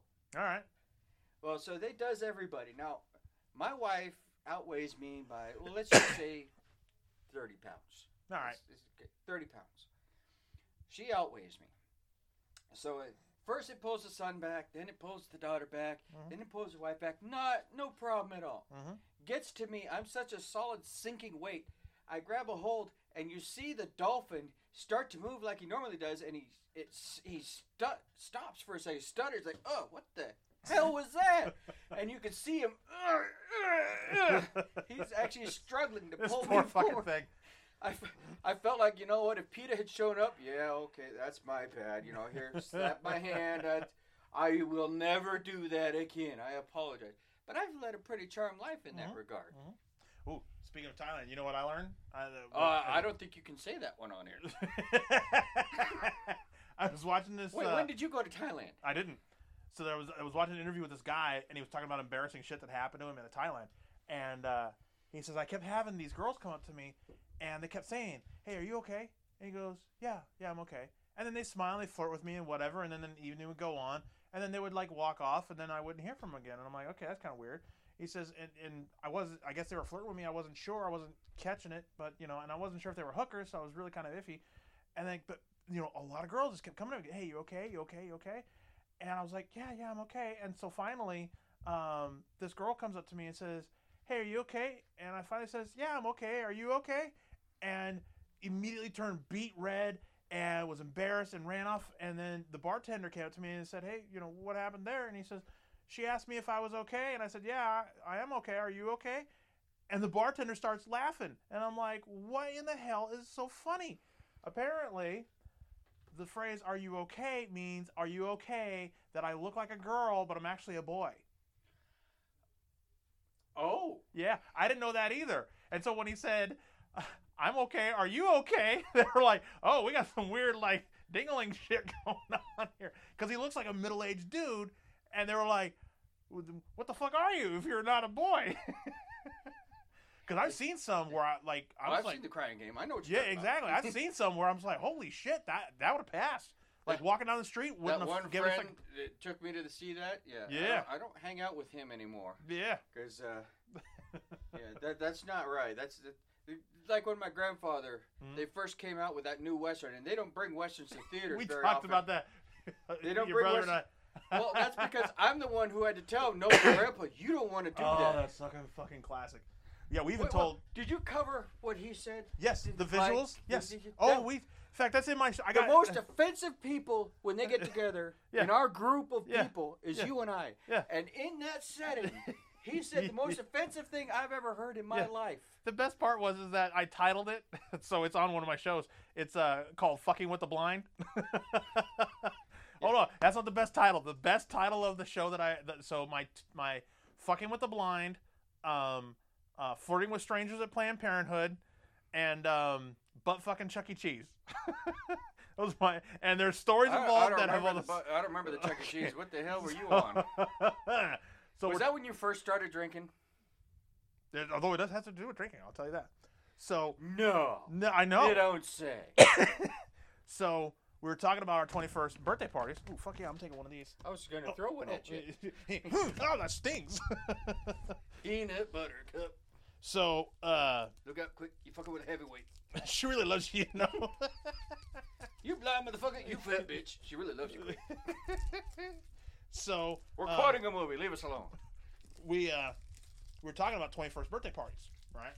And we just went to Exotica, the best place in this city. Yeah. We're going for a strip bar. Yeah, it's still open. Really? Okay. I think that one stripper probably still works there. Remember when we first started going there? Mm-hmm.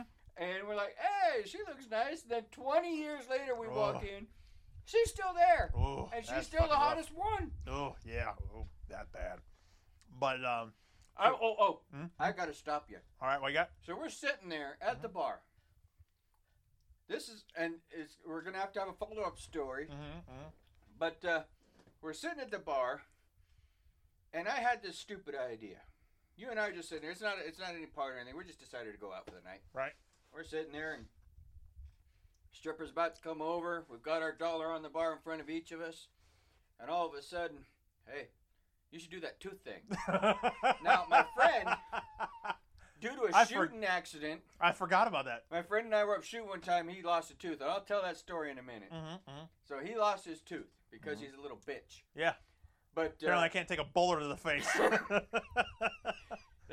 that's not why you're a little bitch. Oh, yeah, I know.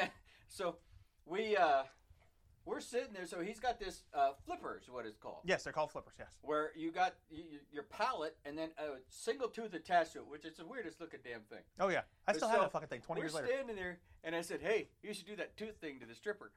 She comes over.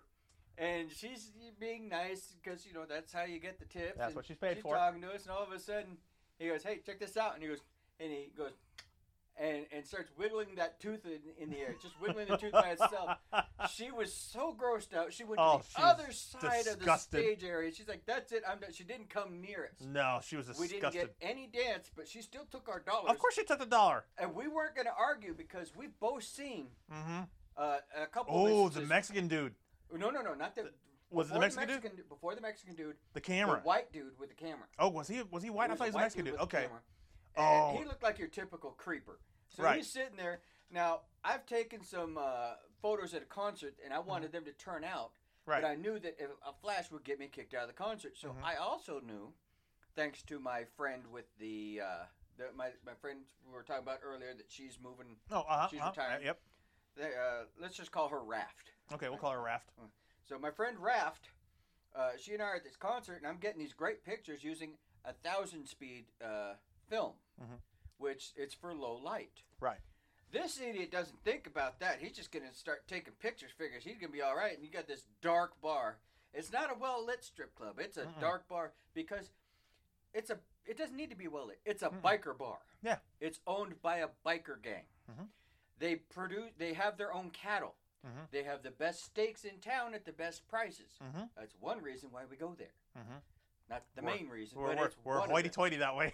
It's yeah. Got to have your pinky up while you do it, mm-hmm. and you do not want to use a bathroom in that place because it ain't worth touching nothing. And that's about the filthiest bathroom I've ever seen. Oh yeah, life. Easy. I'm a guy. I'll pee just about anywhere except that bathroom. Mm-hmm. I will wait.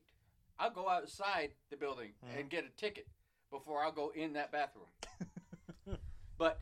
So we're at that club. Did I actually say the name of the club? Cause yeah, Exotica. Mm. Yeah, okay. you ruined it. That's all right. No.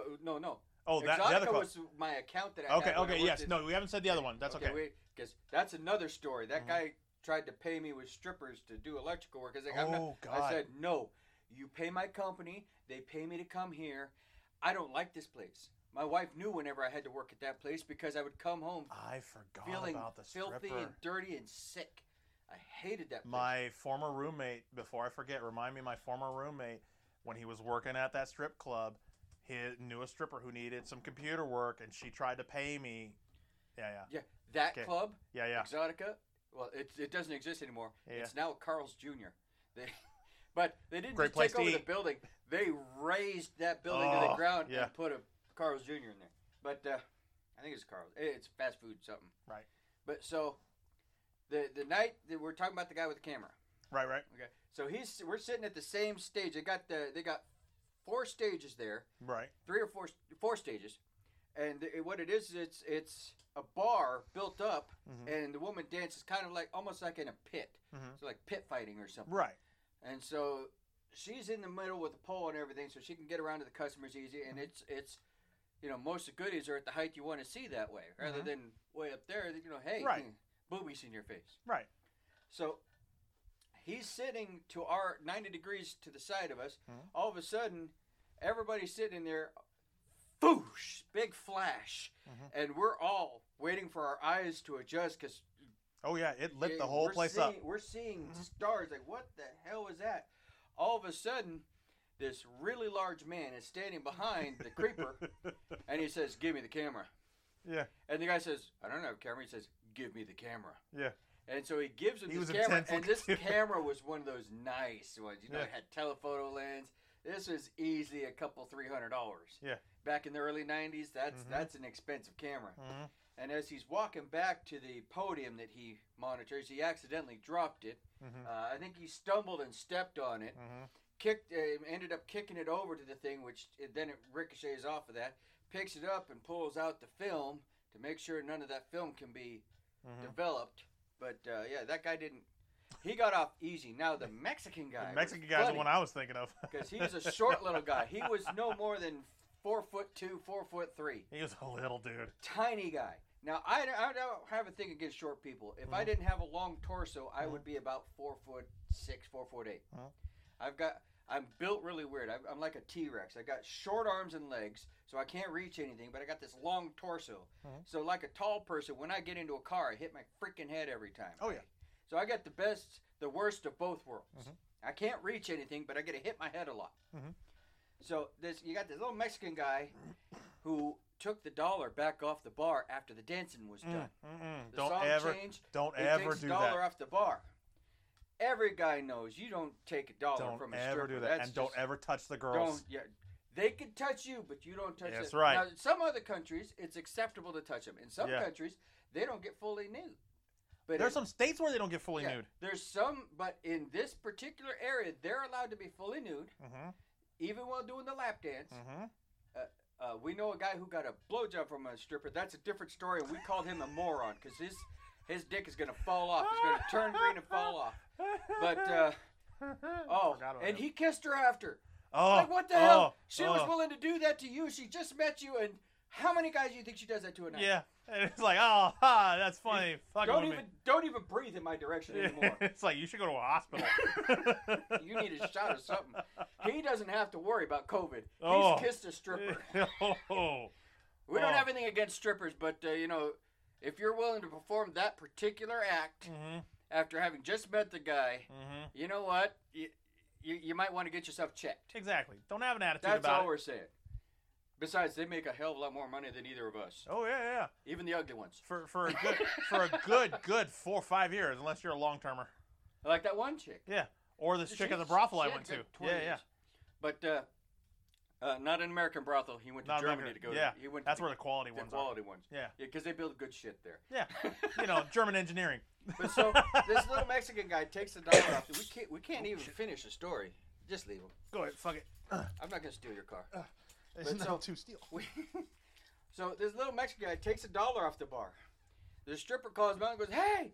The bouncer comes over and goes, what's that? He took a dollar off the bar. Now, you and I happen to notice that, he took the dollar off the bar. Like, what the hell does he think he's doing? Mm-hmm. He didn't get away with it. So this bouncer, now this bouncer's a big guy. It says security right across his chest. Now, SEC starts kind of on the rib cage on one side, and it kind of curves around him. To give you an idea, shirt size, I wear a double X. He's probably a 4 or 5X. He's even a large fella. And he's built like me. He's not fat. He'd be called barrel-chested, but you could tell the way his arms moved when he moved them, that wasn't fat either. He said, put the dollar back. And I said, I didn't take no dollar. He said, put the dollar back. Now, even if you didn't take a dollar, the beating that's about to happen is not worth a dollar. Yeah, just put a dollar back. You're gonna beat I don't know how much of you it's gonna take to beat the crap out of me, to quote Ron White.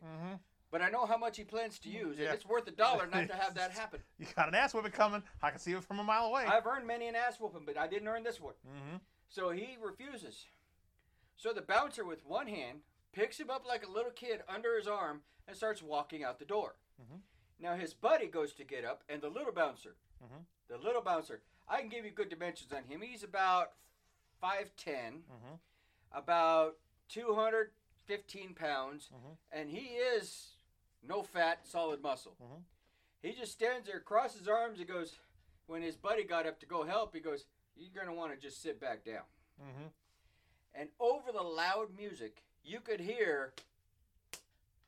coming from the parking lot. Guy got his ass beat for $1. I mean, we went to that club because we felt safe there.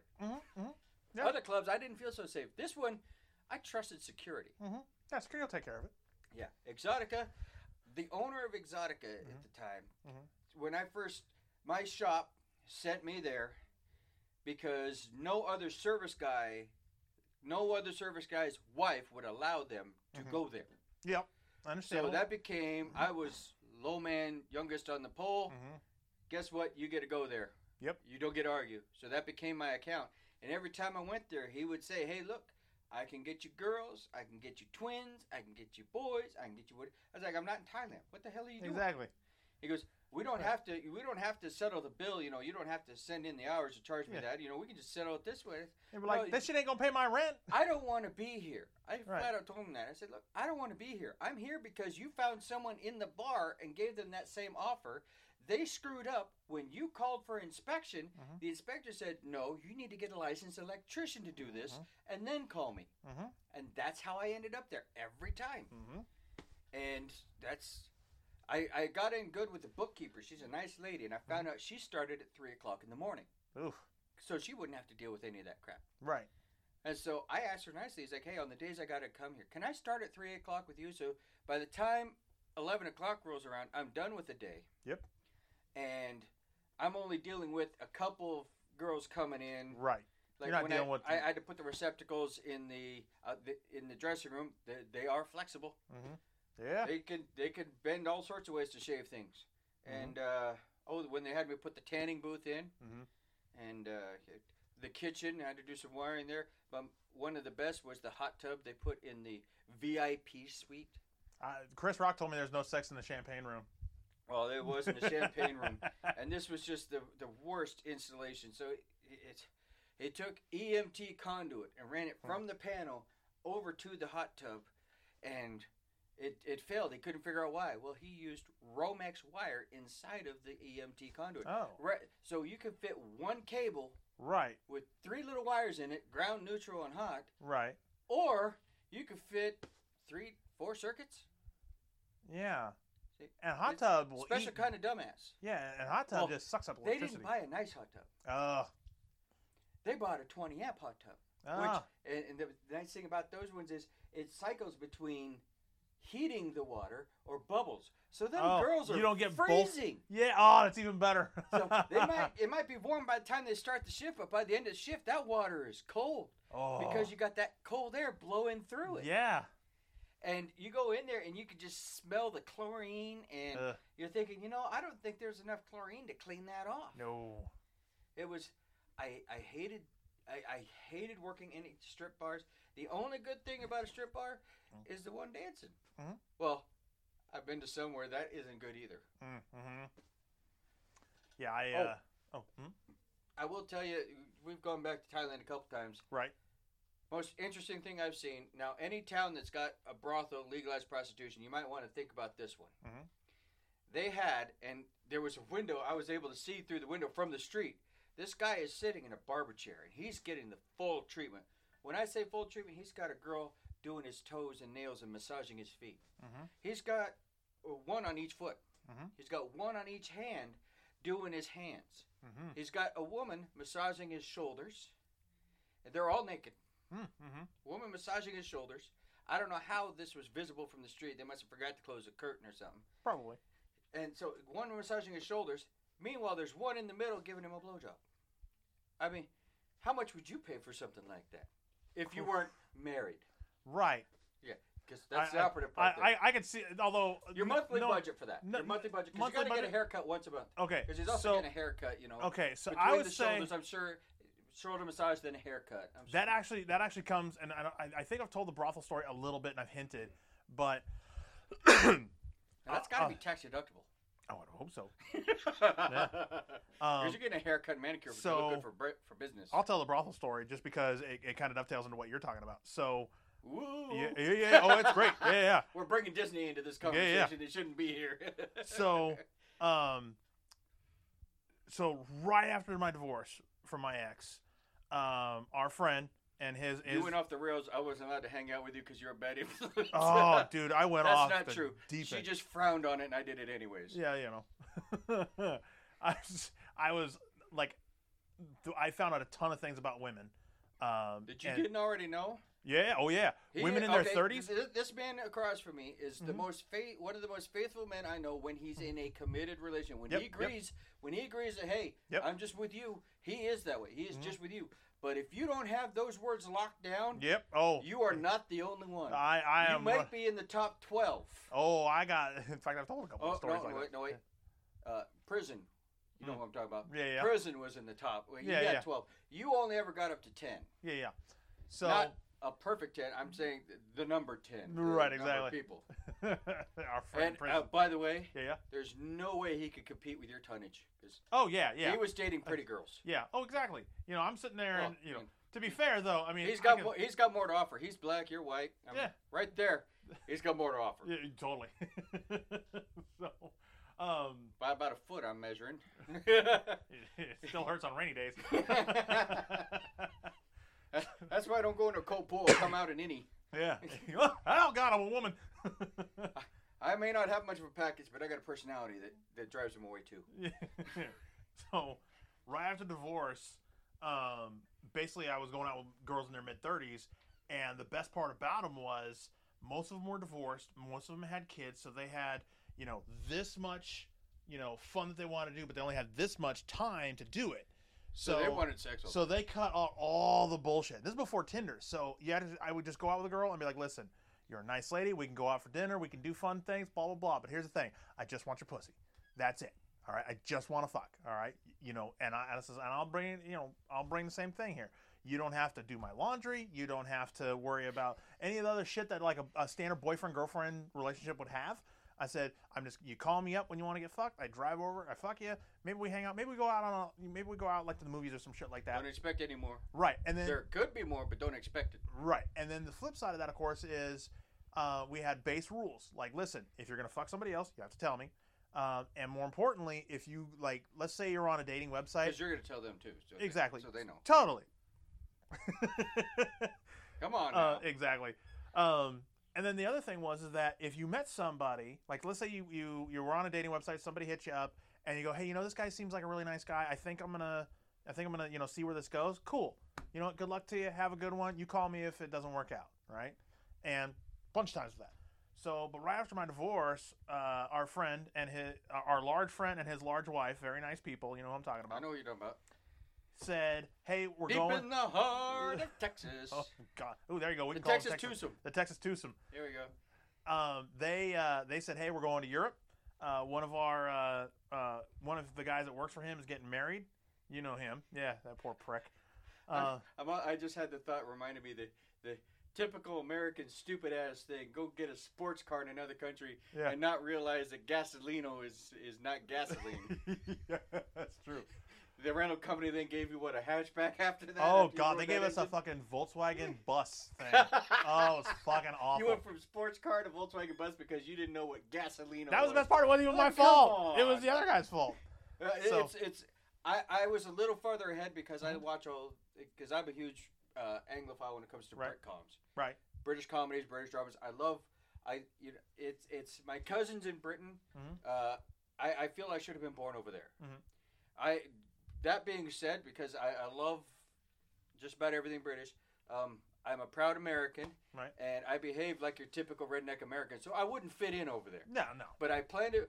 This is a fair warning. I'm coming over there one of these days if I don't die ahead of time. So you can, take care of that for me, which I'm looking forward to anyways. Or you can just brace yourself. Kind of like my wedding night. Brace yourself, woman. I'm coming in, whether you want to or not. That was one of our first arguments, actually. Yeah. She wanted to. I wanted to go to bed. Well, to be fair, we just had this huge wedding out in the hot sun. Yep. We'd had this reception that was about to turn into a brawl, but we left and drove straight to the airport from there and let our families deal with the brawl that did happen. It was the Clampets the Clampets versus I don't want to say their other names. Yeah. Because cunts. It wasn't good. Yeah. Bunch of rednecks about the brawl. and one side, I won't say any names, her side is the poorer version of the the you got to get that cough looked at. But they started it. They did start it. I agree they did start it. Really the mother-in-law could have stopped it. And actually, she was the one of the instigators. Mm-hmm. I don't care what my wife says. Mm-hmm. The facts were there. Yep. If she'd have done this one simple thing, she wouldn't have ruined her daughter's day. Mm-hmm. And our cake topper wouldn't have been returned to us in 6 pieces that I had to glue this glass back together. Anyways, so we get on the plane. We fly across the country because we live on the West Coast. Because that's the good coast. The only drawback to living on this coast, we got the best weather. We got the best scenery because we got less smog. We got nice clean air because it rains regularly. Louisiana may get more rain, but they get it all in one day. Yeah. We get our stuff throughout the year, on a daily basis almost. So it clears the air out. It's beautiful. The only drawback to us is we grew up watching those movies where people were out there swimming in the ocean and. We don't ever believe it because, first of all, that water is blue, and anybody who's been to the Pacific knows the water's black. Well, and it's cold. It has never been warm. It has always been freezing cold. I don't care if it's August and 120 for the last 3 weeks. That water's still ice cold. You can't swim in the water. We know who the tourists are because they're the idiots out there in a swimsuit trying to swim in our ocean. Now, that guy ain't from around here. Probably from back east. But, first time, went on the honeymoon. First time I saw an ocean other than the Pacific. And I was like, holy shit. It actually is blue. I thought the movies were making that shit up. I thought it was one of them conspiracies. But... Before I forget, But fucking Chuck E. Cheese. Okay, that's just a weird statement. Before I forget, he left out the let's. Yeah, let's butt fuck Chuck E. Cheese. Butt fuck Chuck E. Cheese. So that's my number one show right now of number of listens. So the story is, talking 21st birthday, your brother was talking about your cousin who has a way with the stripper ladies. Oh, yes. Yes, him. So he was talking about his 21st. By the way, he's the most gangly looking, weird. Oh, yeah, he's a goofy looking fuck. Like, and he keeps coming up with strippers. What the heck? Is there a union you know of? I don't know. So he was doing his thing, and he was talking about 21st birthdays. And I says, oh, my 21st birthday, I could top that. My 21st birthday was at Chuck E. Cheese.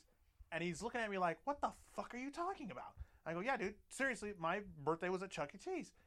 And he's like, what? And I go, my girlfriend at the time, I said, she got this bright idea that I need to take him someplace where they serve alcohol. And she knew that they served alcohol to adults at Chuck E. Cheese. And so we're there, and I'm looking around, and I'm like, I'm waiting for the joke. Like, ha-ha, gotcha, motherfucker. No.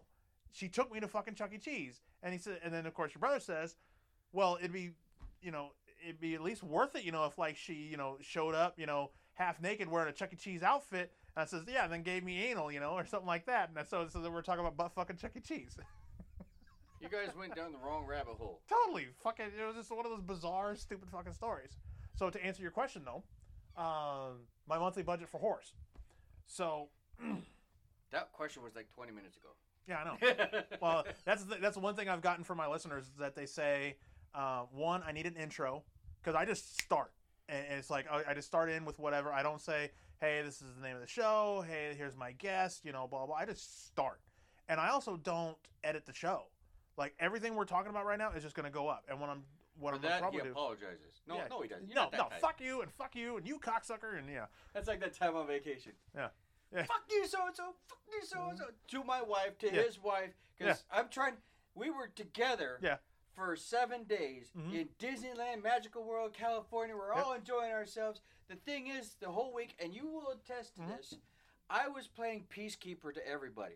These people these two get on each other's nerves. These two, you know, all throughout the thing, everybody's getting on each other's nerves. And I'm one of them husbands. I forced you or coerced you to, when the women we knew were going to be out and they thought we were just bike riding, we went out and we took those bicycles and we bought flowers and chocolates and other little goodies and left them in their rooms. And then we went and returned the bikes, and we came back after we knew they'd be to the rooms. And they were in a very good mood. They cooked us steak dinners that night. I don't know about you, but I had a good night that night. I did, yeah. I had a very good night that night. But then that whole week, you know, it was coming down to where I was playing the peacekeeper the whole time. I'm trying to keep everybody happy. And then just remember, we're on vacation. And there was incidents where, you know, we were fondling each other's wives at one point. It sounds dirty, but it's not. We're taking a picture at Disneyland, and you put your hand on your wife's breast. And like, all right, so I'd go the other way, so we look like we're even, and then just back and forth with each other. I put my hand on your breast at one point. Yeah, got nice titties. And then that one time, big ass titties. Click. Remember, you put your tongue in my ear. Oh, baby. He said he loved me. But so I was playing peacekeeper, and we get to the end. It's like, you know what? I want a backpack, and I'll say this: there's not a lot I like about California. I'm trying to think of something I like about California. I'm drawing a blank. San Diego has a nice zoo and an aquarium, or what is that park? Where the killer whale, the PETA. What the fuck? SeaWorld. SeaWorld, there you go. Yeah, SeaWorld, out of all the parks I went down there, if I was to rank the parks, I would put SeaWorld number one. Right. San Diego Zoo number two. Right. Universal Studios three. Disney's like fourth or fifth, you know. I'd even consider Ripley's Believe It or Not ahead of them, maybe. Right. Depends on which ride you're talking about. But yeah, SeaWorld was the cleanest. Everything was, it was clean. It was immaculate. You got the birds and everybody, the animals walking around. You got nice little petting areas with these creatures. It was a well-maintained facility. San Diego Zoo, right behind it, same kind of atmosphere. Disney World, Disneyland, they're doing their best. Right. Bless their hearts. There you go. But yeah, so we get through this whole week. It's a stressful time. We're right at the end. We're going home, and everybody knows the vacation's over. And I just want a backpack. Now, you'd think around here, if I want a backpack, I can go to any mall, mm-hmm. and I'll find a retailer mm-hmm. that sells clothing that will have a backpack in it. Yep. Year-round. You can find backpacks. Doesn't have to be REI or anything like that. You can find a backpack in a regular store. Right. You can't find them in California. You couldn't find them anywhere. Mm-hmm. What do we go to, 8 or 10 of them? Mm-hmm. And their idea of a mall. Yeah, it sucks. They keep trying to do that up here, which it's ridiculous. They take and put stores next to each other outside. Mm-hmm. That works great in California. Yeah. Where it doesn't rain. Yeah. But up here, you get wet and frozen. Mm-hmm. You get wet, you get sleet, you get snow, all that going from Home Depot to the Target. Mm-hmm. I prefer like our mall, which was from mm-hmm. back in, I remember it was built back in the 70s. Mm-hmm. I got to watch them building that thing. Once you go in the doors, you're protected from the elements. Mm-hmm. And you will find at least 3 or 4 different shops that sell a backpack, but we couldn't find any. So after like the 10th mall type thing, and I use mall in quotations because that's not a mall. Mm-hmm. A mall is a building with a bunch of stores in it. Right. California mall is this 5 square miles, that's our mall. No, it's not. That's 5 square miles of stores. Mm-hmm. That's not a mall. I don't care if you put a little footpath between them. You still got to walk from store to store. Mm-hmm. But couldn't find one. We're getting down to the wire here. We're going to have to head to the airport in the next couple hours. And both wives, you weren't giving me crap, but both wives, what shall I call you? I can't use your name because I say your name in this story. Mm.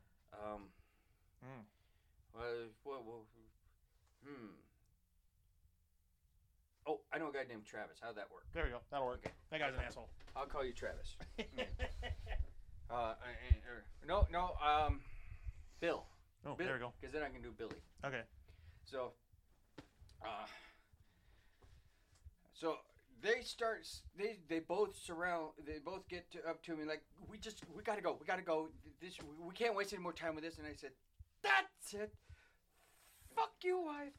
Fuck you, his wife. And I turned to my buddy and said, you're still cool, Billy.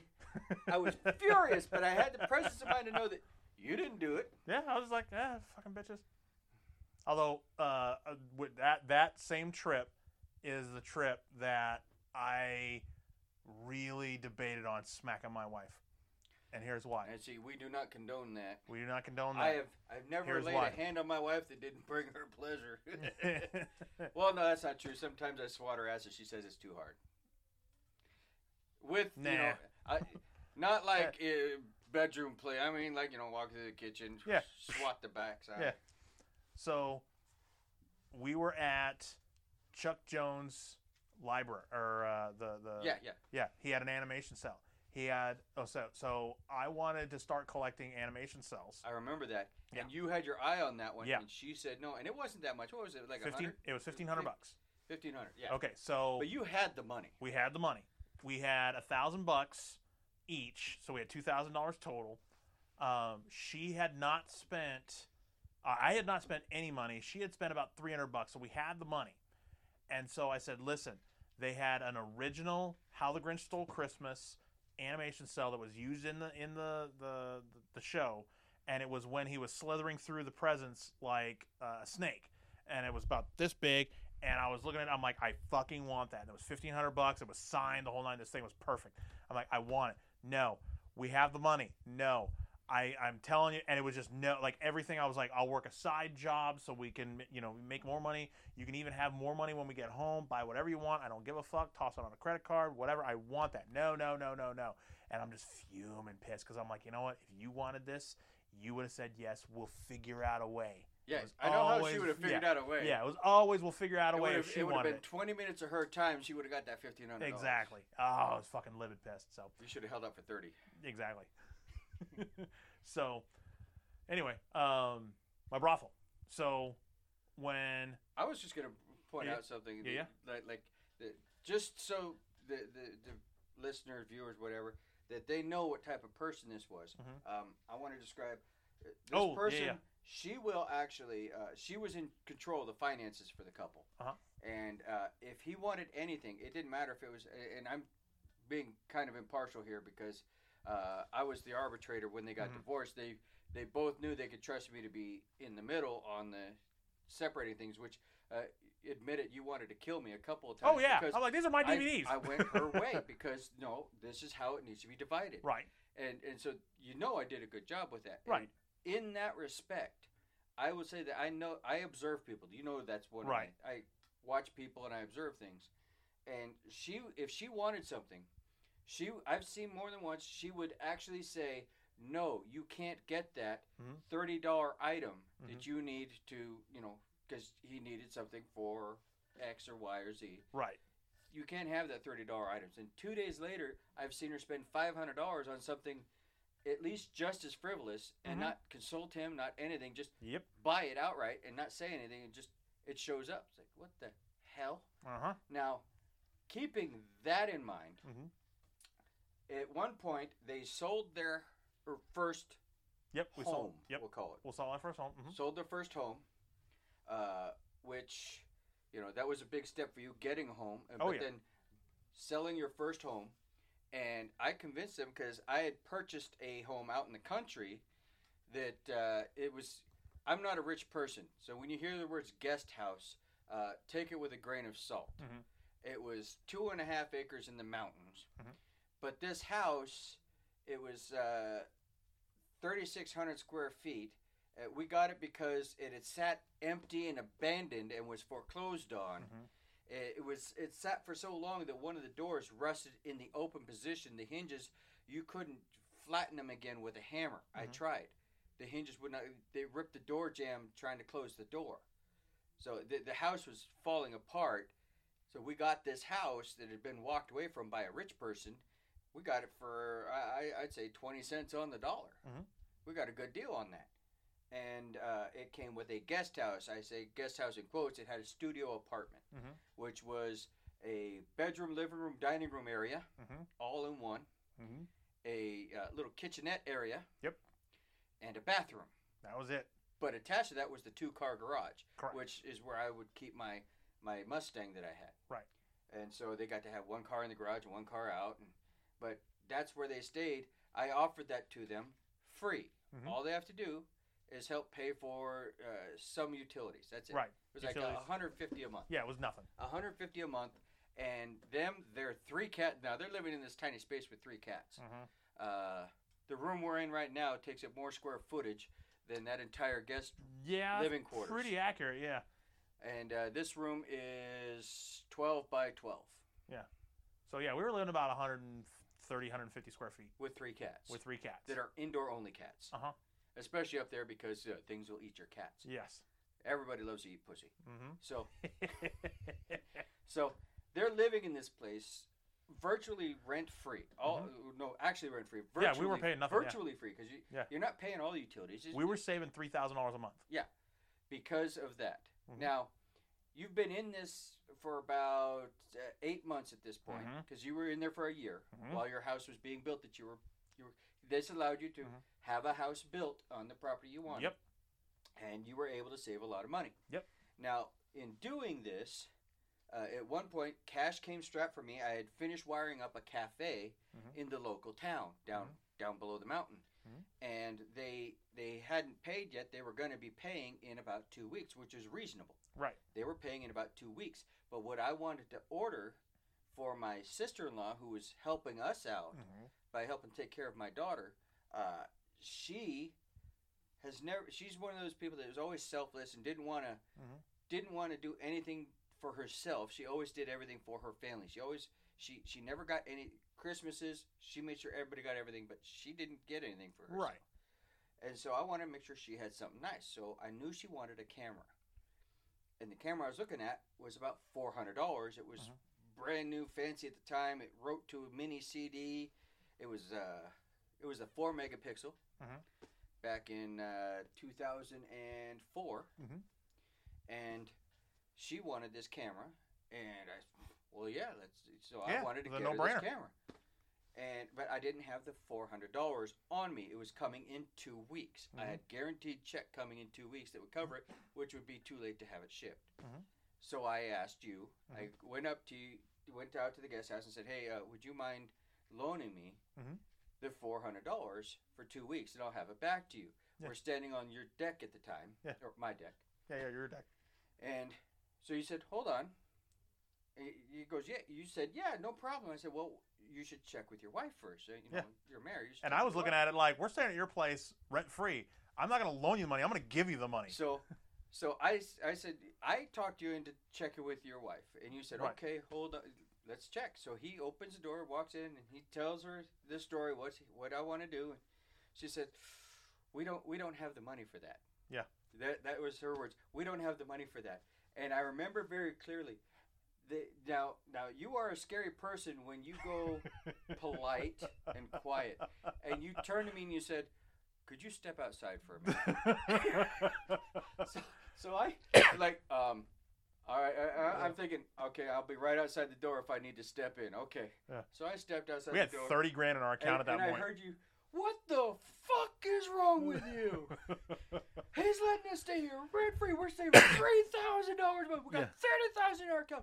He wants to borrow it for 2 weeks. I'm gonna fucking give it to him.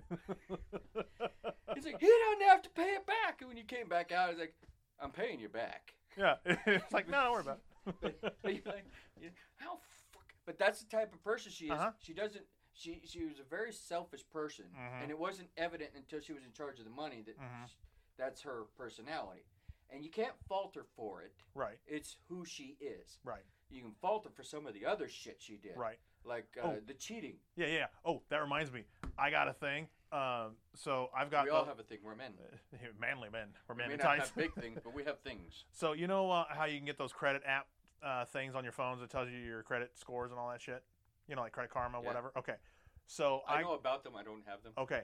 So I got one of them, and I got an alert. It says, hey, you've been paying your bills in full and on time for the past 136 months. And I went, huh. That's about right, yeah. Yeah, and I backdated it. I'm like, oh, that's right when I got divorced. You had one of the best divorces I've heard of. Because mm-hmm. what happened was... After the divorce, and it was not amicable. Mm. It was fair. Mm-hmm. Since there was no kids involved, it was a simple process. Yep. Just a couple pieces of paper and mm-hmm. go in front of the judge, and this is what we agreed to.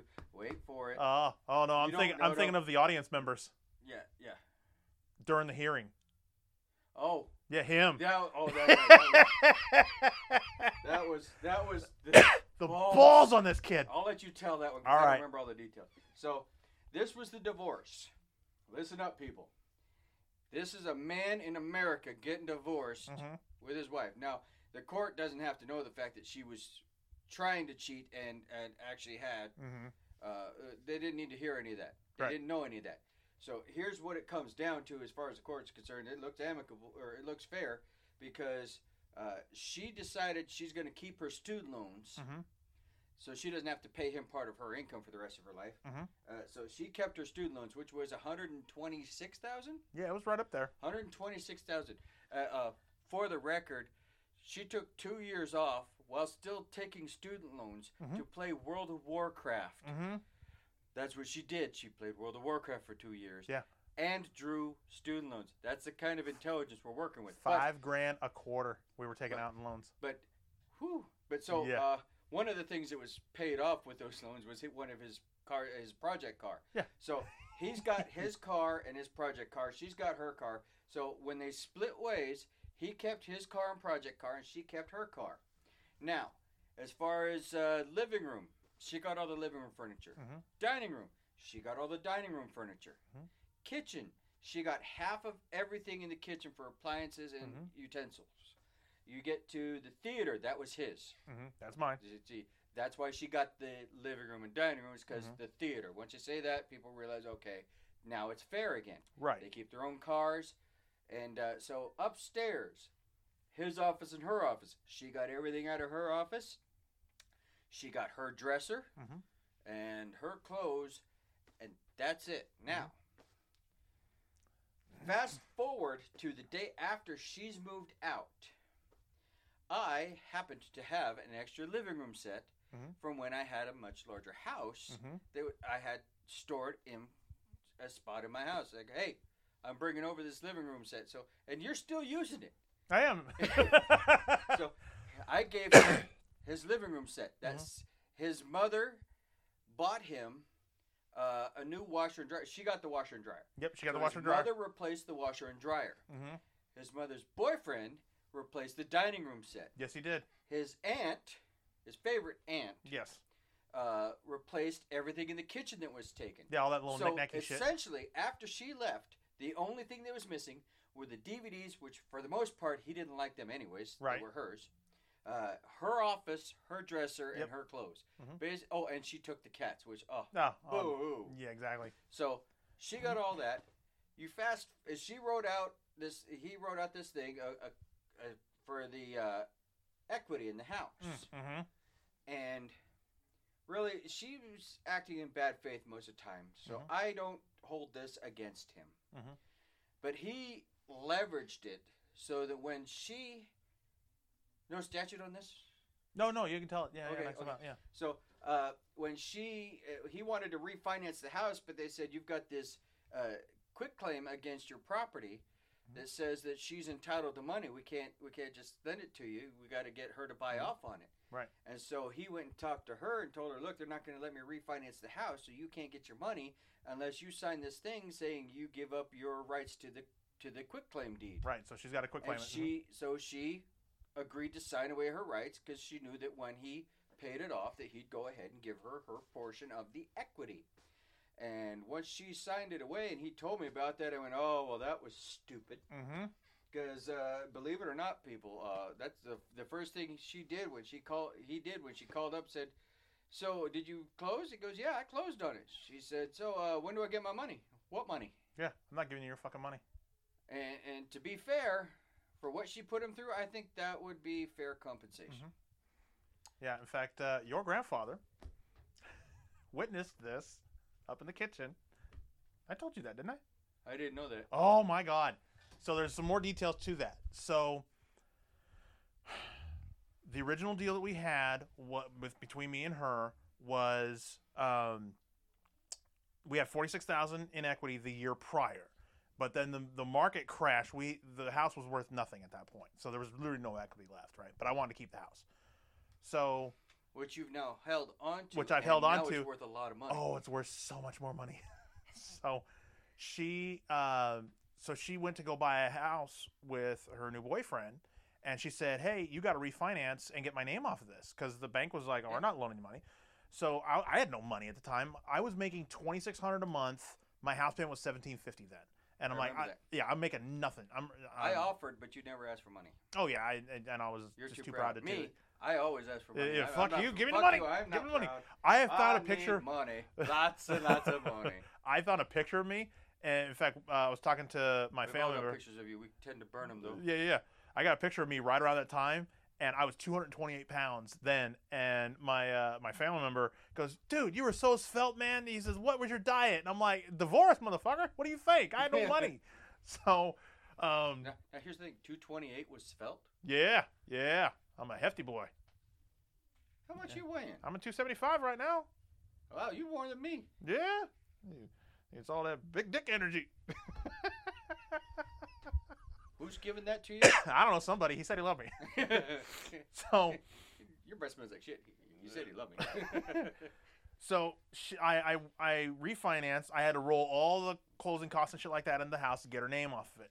Then she said, "Hey, I want my money." You know, and we wrote out the deal that I didn't have to pay her any payments or anything like that. It was just whenever I get a chance, I get you some money, right? And then fast forward a couple of months, she bought the house with her boyfriend, and then she said, then I got a thing from my attorney.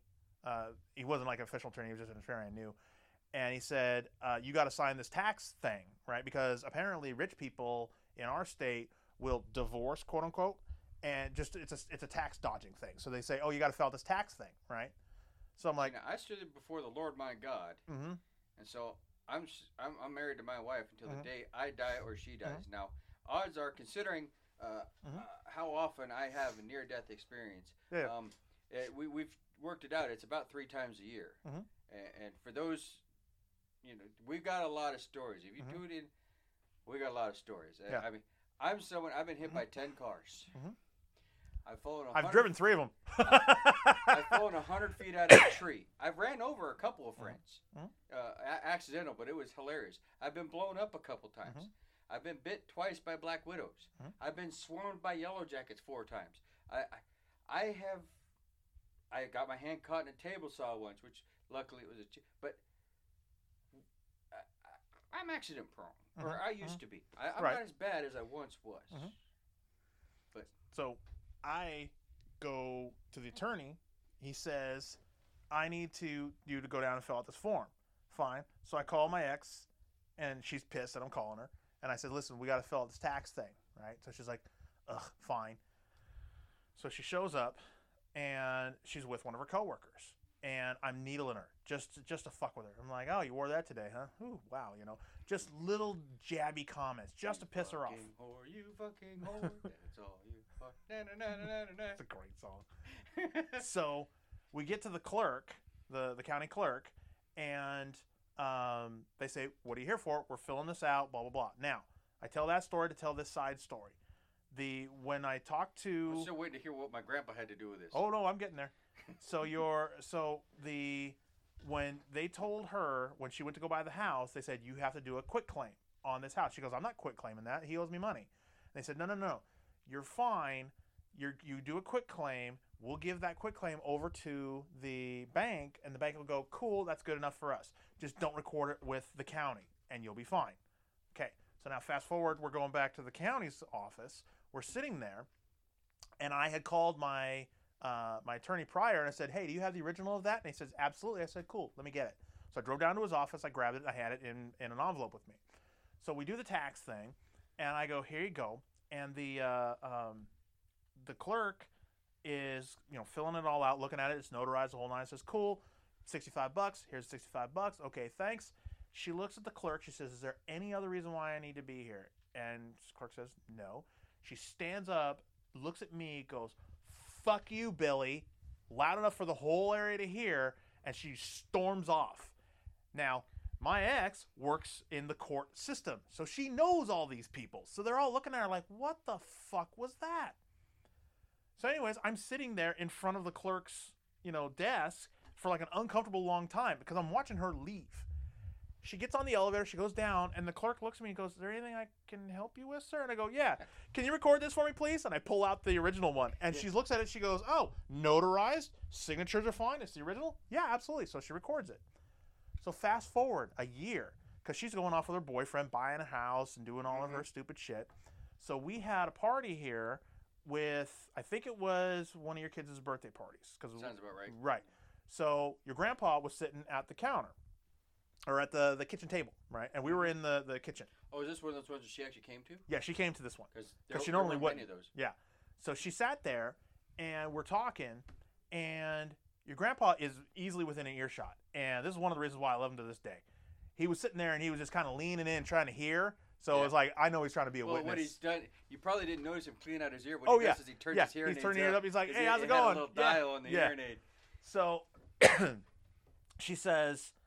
So I want to talk to you about my money. And that was the same thing. What money? What are you talking about? She says, you owe me money. I go, I do not owe you money. And she says, yeah, you do. And we go back and forth. And I says, you remember when we were in the clerk's office? She goes, yeah. I says, you notice I didn't go down the elevator with you? She goes, yeah, now that you say that, yeah, why? I go, what do you think I was doing at that moment in time? And you could see her go, are you fucking kidding me? Because that was more than a year ago. That was when she stormed out. I remember that. So she... I don't know if a lot of people know, when you record something with the county, even if you don't know about it, you only have a certain amount of time to It's like 90 days. Right. This has been like a year. So she's doing her thing, and she's just fuming pissed. You can just see her just like, motherfucker, because she knows, this is checkmate. You're done. And she goes, you're such a fucking asshole, and just screaming at me, just quiet scream. Well, here's the thing. Now, all of her friends at the time, by the way, with this whole divorce... Because Billy here is an awesome guy, and I think one of the other people who we talk about right now is going to be laughing his ass off when he hears it. We're calling you Billy. Yeah, yeah. But Billy is the kind of guy. He comes off as gruff, but if he's your friend, or if he's your partner, in this case, he's a wonderful guy to be around. They had a little banter back and forth, but that's just banter. and which I love banter. Yeah. But, yeah. But her friends, all of them, each friend, when she started doing this divorce thing, like, what are you doing? Yeah. She started cheating on him. What are you doing? He's a keeper. What are you doing this for? She wanted that feeling of dating again. Uh-huh. That's the only reason. He wasn't beating her. I've got to tell you the story before I forget. Remind me. Go back to Grandpa. Well, come get to Grandpa. That's my bad. Just remind me about the dinner. The dinner with your sister-in-law. And I believe your wife was there. I don't know that for sure, though. Oh, the sister-in-law. Okay. So she's yelling at me like, you motherfucker, I can't believe you did that. You fucking screwed me, blah, blah, blah, blah, blah. You screwed yourself. Yeah. And I say, you're alive only because I fucking allow it. And I was furiously pissed at her. And that's when she stormed out. And Grandpa kind of looked at me, smiled, and he's kind of like, all right, cool. And then took a drink. And I'm like, I fucking love you, buddy. You know what? I loved my wife's grandfather. Mm-hmm. Her family didn't like him. Yeah. But you and I loved him. Let me tell you about my wife's grandfather. He was a former Navy man, and he was gruff, and he was, you know, they gave him a lot of shit, and they didn't like the way he treated them. But when you think about the fact that his wife up and left him with 4 or 5 kids, I don't remember how many siblings her mother has, but 4 or 5 kids, she just up and left and disappeared, completely disappeared for 20 years. My wife had never known her grandmother, and so she just up and left, and he stayed. Say what they want about him, he stayed. That's right. They're all alive. Yep. They all made it through their respective high schools or college or whatever. He stayed. That other one just left. Yep. I don't care what your situation is with the man. You don't leave your kids. Yep.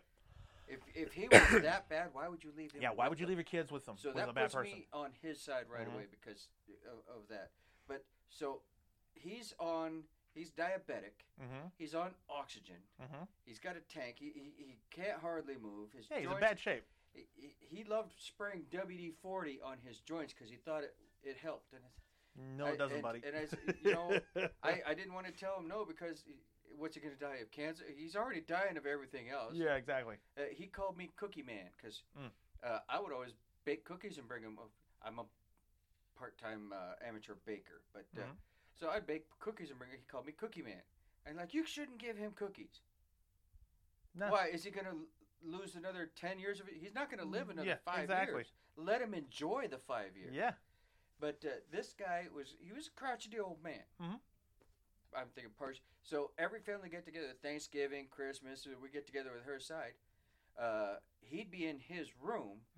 And I'd be hanging out with him in his room. We'd be having a great time, like we're doing now, just telling stories. And we'd be just sitting back, relaxing. When he died, Billy is the one I called first. I let him know. And to give you an I said, brace yourself. My wife's grandfather died. He goes, not the dirty old man. We like the dirty little... Now, this is one reason why the girls in that family didn't like him was because he swat him on the butt, and his hand might have stayed there a little bit too long. But he's in a wheelchair, hooked up to oxygen. He's got nothing he can do about it. Right. But, I'm a sexist pig now. Yeah, of course you are. But Billy's wife at my wedding is standing there. They're getting a picture at some point for something. And she comes up to Billy and says, "His wife's grandfather just grabbed my ass," and we both look at each other like, "Yeah, way to go, dirty old man." Yeah, good, go for it, buddy. Yeah, you get you some. We love that man. Yeah, he had like 500 pens made up. He never used them all. Yeah. It had his name on it. Said, "Keep your damn hands off." Yeah. I've got some at my desk because I miss that guy. He was awesome. He was hilarious. So last story because we're coming up on we're over 2 hours. I usually what I do is I keep it. It hasn't been 2 hours. Yes, it has. I'm looking at it. It's 2:03:44 right now. I know. I think you can tell time. I numbers. You can't even do math. Numbers. What do you mean you can tell time? You're not living that one down anytime soon.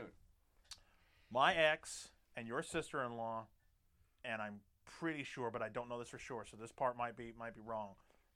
Your wife, we're all having lunch. So my ex hit me with the, and we're smack in the middle of building the house. I don't know if I love you anymore. I think I want out.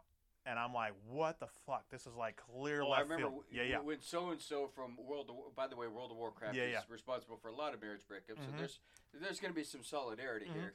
Fight the power. Mm-hmm. One person in our guild was going to come from the East Coast mm-hmm. out to the West Coast to visit. Quote-unquote visit. Uh-huh. And the entire time, the free time was all booked up with Billy's ex. Uh-huh.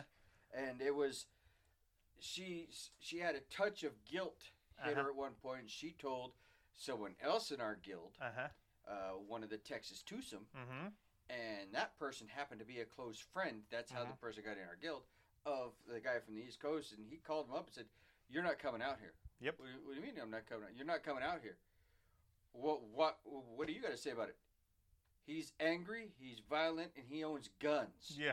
You're none of those. You should not come out here. You come out here, you may not go back. Uh-huh. So she, like 2 days later, she hits me up and goes, "Oh my God, I've made a mistake.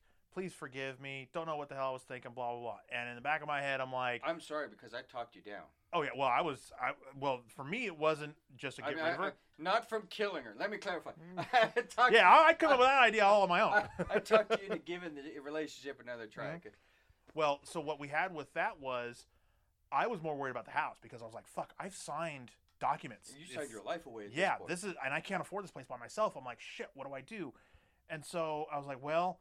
I drew in, the emotional wall went up. It was like, "You're dead to me," you know. And we were divorced like 2 years later, but it was like, "You're fucking dead to me." You da da da da. But I'm sitting there, I'm like, why did she have a fucking complete 180? Well, come to find out, after we got divorced and after your sister-in-law moved in with me, because you had. I said, if you remember, I told mm-hmm. you not to do that because she wanted to move in with us. It's like we don't have the room, right? She's a lovely person, but she's got this weird little idiosyncrasy where mm-hmm. If she's in the same house as a happy or mm-hmm. A together couple, mm-hmm. she will do what she can to drive a wedge in between to try to separate. And I'm not having that. Yeah, exactly. You know me. I've got friends. One of the few lines I draw on the sand is if you bring strife into my home, if mm-hmm. you bring strife between me and my wife, mm-hmm. you're no longer a friend. Yeah, you got to go. And we've got a friend, Prison. Mm-hmm. The guy we're just calling Prison. He was a very close friend of mine, mm-hmm. and his bringing strife into the relationship made it so I had to talk with him. I said, "Look, that's it. You're done. I've helped you when you've gotten out of prison twice because mm-hmm. I'm the only." No one in his family was a stable enough environment. Right. I was a stable environment for him to be a halfway house. Right. I helped him out twice when he got out of prison. He stayed with me both times. He ended up owing thousands of dollars in joint rent that he agreed to pay, but right. Both times I wrote it off.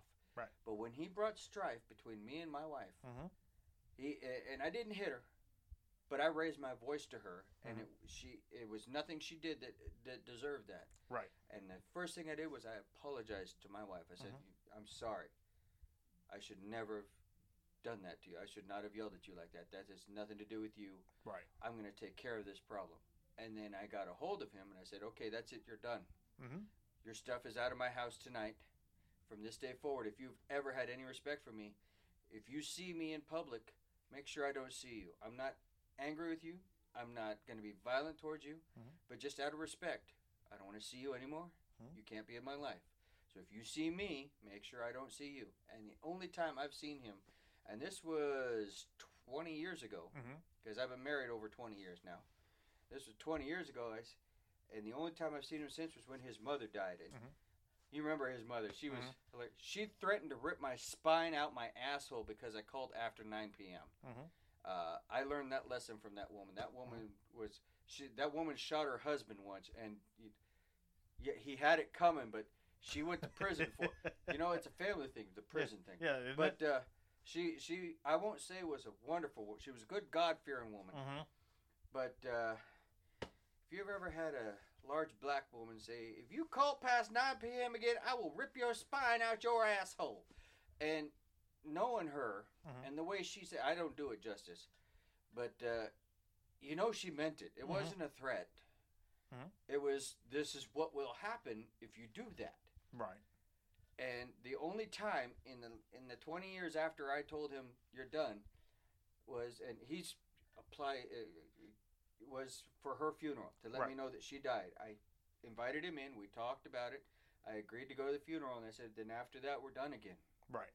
You know, I thank you, because that's the last thing I would want from him or his family is to go to his mother's funeral. Sure. And then there's still a friend request on my Facebook from him from 7 years ago. Oh yeah, that's a while. And I haven't declined it. I like to leave him in limbo. Oh, even better. You're like, yeah, it's almost there. Reach for it. Yeah, you can do it. You can do it. But, so your sister-in-law and my ex were having dinner or lunch or whatever, and my ex told the sister-in-law, you know, I think I'm gonna leave. And I'll mute that. I'm at 2:10. All right. Anyway, I'm with Billy. Yeah, with Billy. Okay, start over. So I'm gonna leave Billy, and she says, "Oh my God, why?" She goes, "Well, is he hitting you?" "Oh God, no. He's never raised his hands." "Is he emotionally abusive?" No. She says, "Is he doing drugs?" "No." "Is he cheating?" "No." You know, she goes through all the normal stuff, and she goes, "Well, hold on a minute. You have a husband who doesn't drink, doesn't smoke, doesn't do drugs, has a full-time job, treats you nice, buys you everything you want, and is building you the house of your dreams, and all you have to do is feed him, fuck him, and finish your thesis? Is that right?" She goes, "Well, yeah." And she says, "You want to trade husbands?" I remember. Yeah, that. And she goes, "Oh, come on." She says, "No, seriously." She says, "My husband once smacked me." Has cheated on him. Yeah, and has cheated in the whole... Or her, yeah. And has cheated in the whole night. And when she came to help us out... Mm-hmm. He quit his job so that she would have to come back because then they don't have health care for the kids. Like, what the hell kind of a that's stupid dumbass. Shit. So her next comment, which is what sealed it for my ex, was, "No, seriously, you tell me we'll trade husbands and I'll go home right now and fuck him until his eyes roll in the back of his head." And my ex went, "Whoa, where the fuck did that come from?" Well, now, you're planning to wrap it up. And, and for those listening, he had to edit one part. He says he never edits it, but I'm calling him out. I'll mute. He accidentally went through and he said his name. Yep, I'll mute it. That's rather all right. than Billy. And I would dance and be merry like a ding-a-dairy if he only had a brain other than his penis. 6! He got the number. I want one story before I go. Okay, what you got? One of my favorite memories of high school involved you. Oh. I was a practical joker. Okay, that's exactly where I thought you were going. Yeah. I was a practical joker. To our friend Fork, he had a car that was such a piece of shit. I told him he got ripped off because he paid $150 for this car, and I said it wasn't worth $10. But that man is like the Midas touch. He managed to make money on it because it ended up getting totaled twice when he owned it. He paid $150, and insurance had paid him over $2,500 for it. So it still freaking ran. It never died. So he actually got me on that. But the sunroof didn't latch, so you could open up and get into the thing through the sunroof. Being as big as I was, I couldn't fit all the way in, but I could reach down to his ignition, which, he'd lost the keys, so we took the key portion off the ignition, and he had a butter knife. He kept in the center console, and he'd start it with a butter knife. And so this guy, all of my other friends, this friend across from me, you could tell where friends were going in life by what they did on a Friday night. I was a manager at a Pizza Hut. The man across from me was fucking someone. Probably. At a party. And our friend Fork was at home on Fridays doing math for fun. Yeah. That man... is the most brilliant person we know. No common sense. No common sense. Brilliant person we know. Great guy. One of the top two people that's not related to me that I know. You being one of those two. Ooh, don't start blushing. Look at me. But so what I did for him was I started his car and drove it, but the steering wheel was locked, so I drove it as far as I could into a part of the parking lot that was dark, and he always stayed till dark at school doing extra stuff. And so he comes out, I'm at work, and I come home and check the answer machine, and there's a message on the machine. Now, what are we going to call me? I've called you all sorts of things. Asshole. Asshole, all right. Okay. Asshole, when you get home, call me. And that wasn't funny. And it was too funny because it was funny. Message. He figured out, because he gets out there and he goes, the first thought in his mind is, someone stole my car. And then he thought, no one would steal my car. And then he looks around harder and he, damn it, asshole. But, so that was that. Another time, my whole family went on vacation to a tropical island. Mm-hmm. I didn't want to go to it because I thought it was commercialized. Besides, I had tests at school and work. So, as a manager, I wasn't taking time off to go on a place I didn't feel like going anyways. Right. Which I've been to now, and it is lovely. But, yeah, it is nice, isn't it? But, so I didn't want to go, so I stayed home.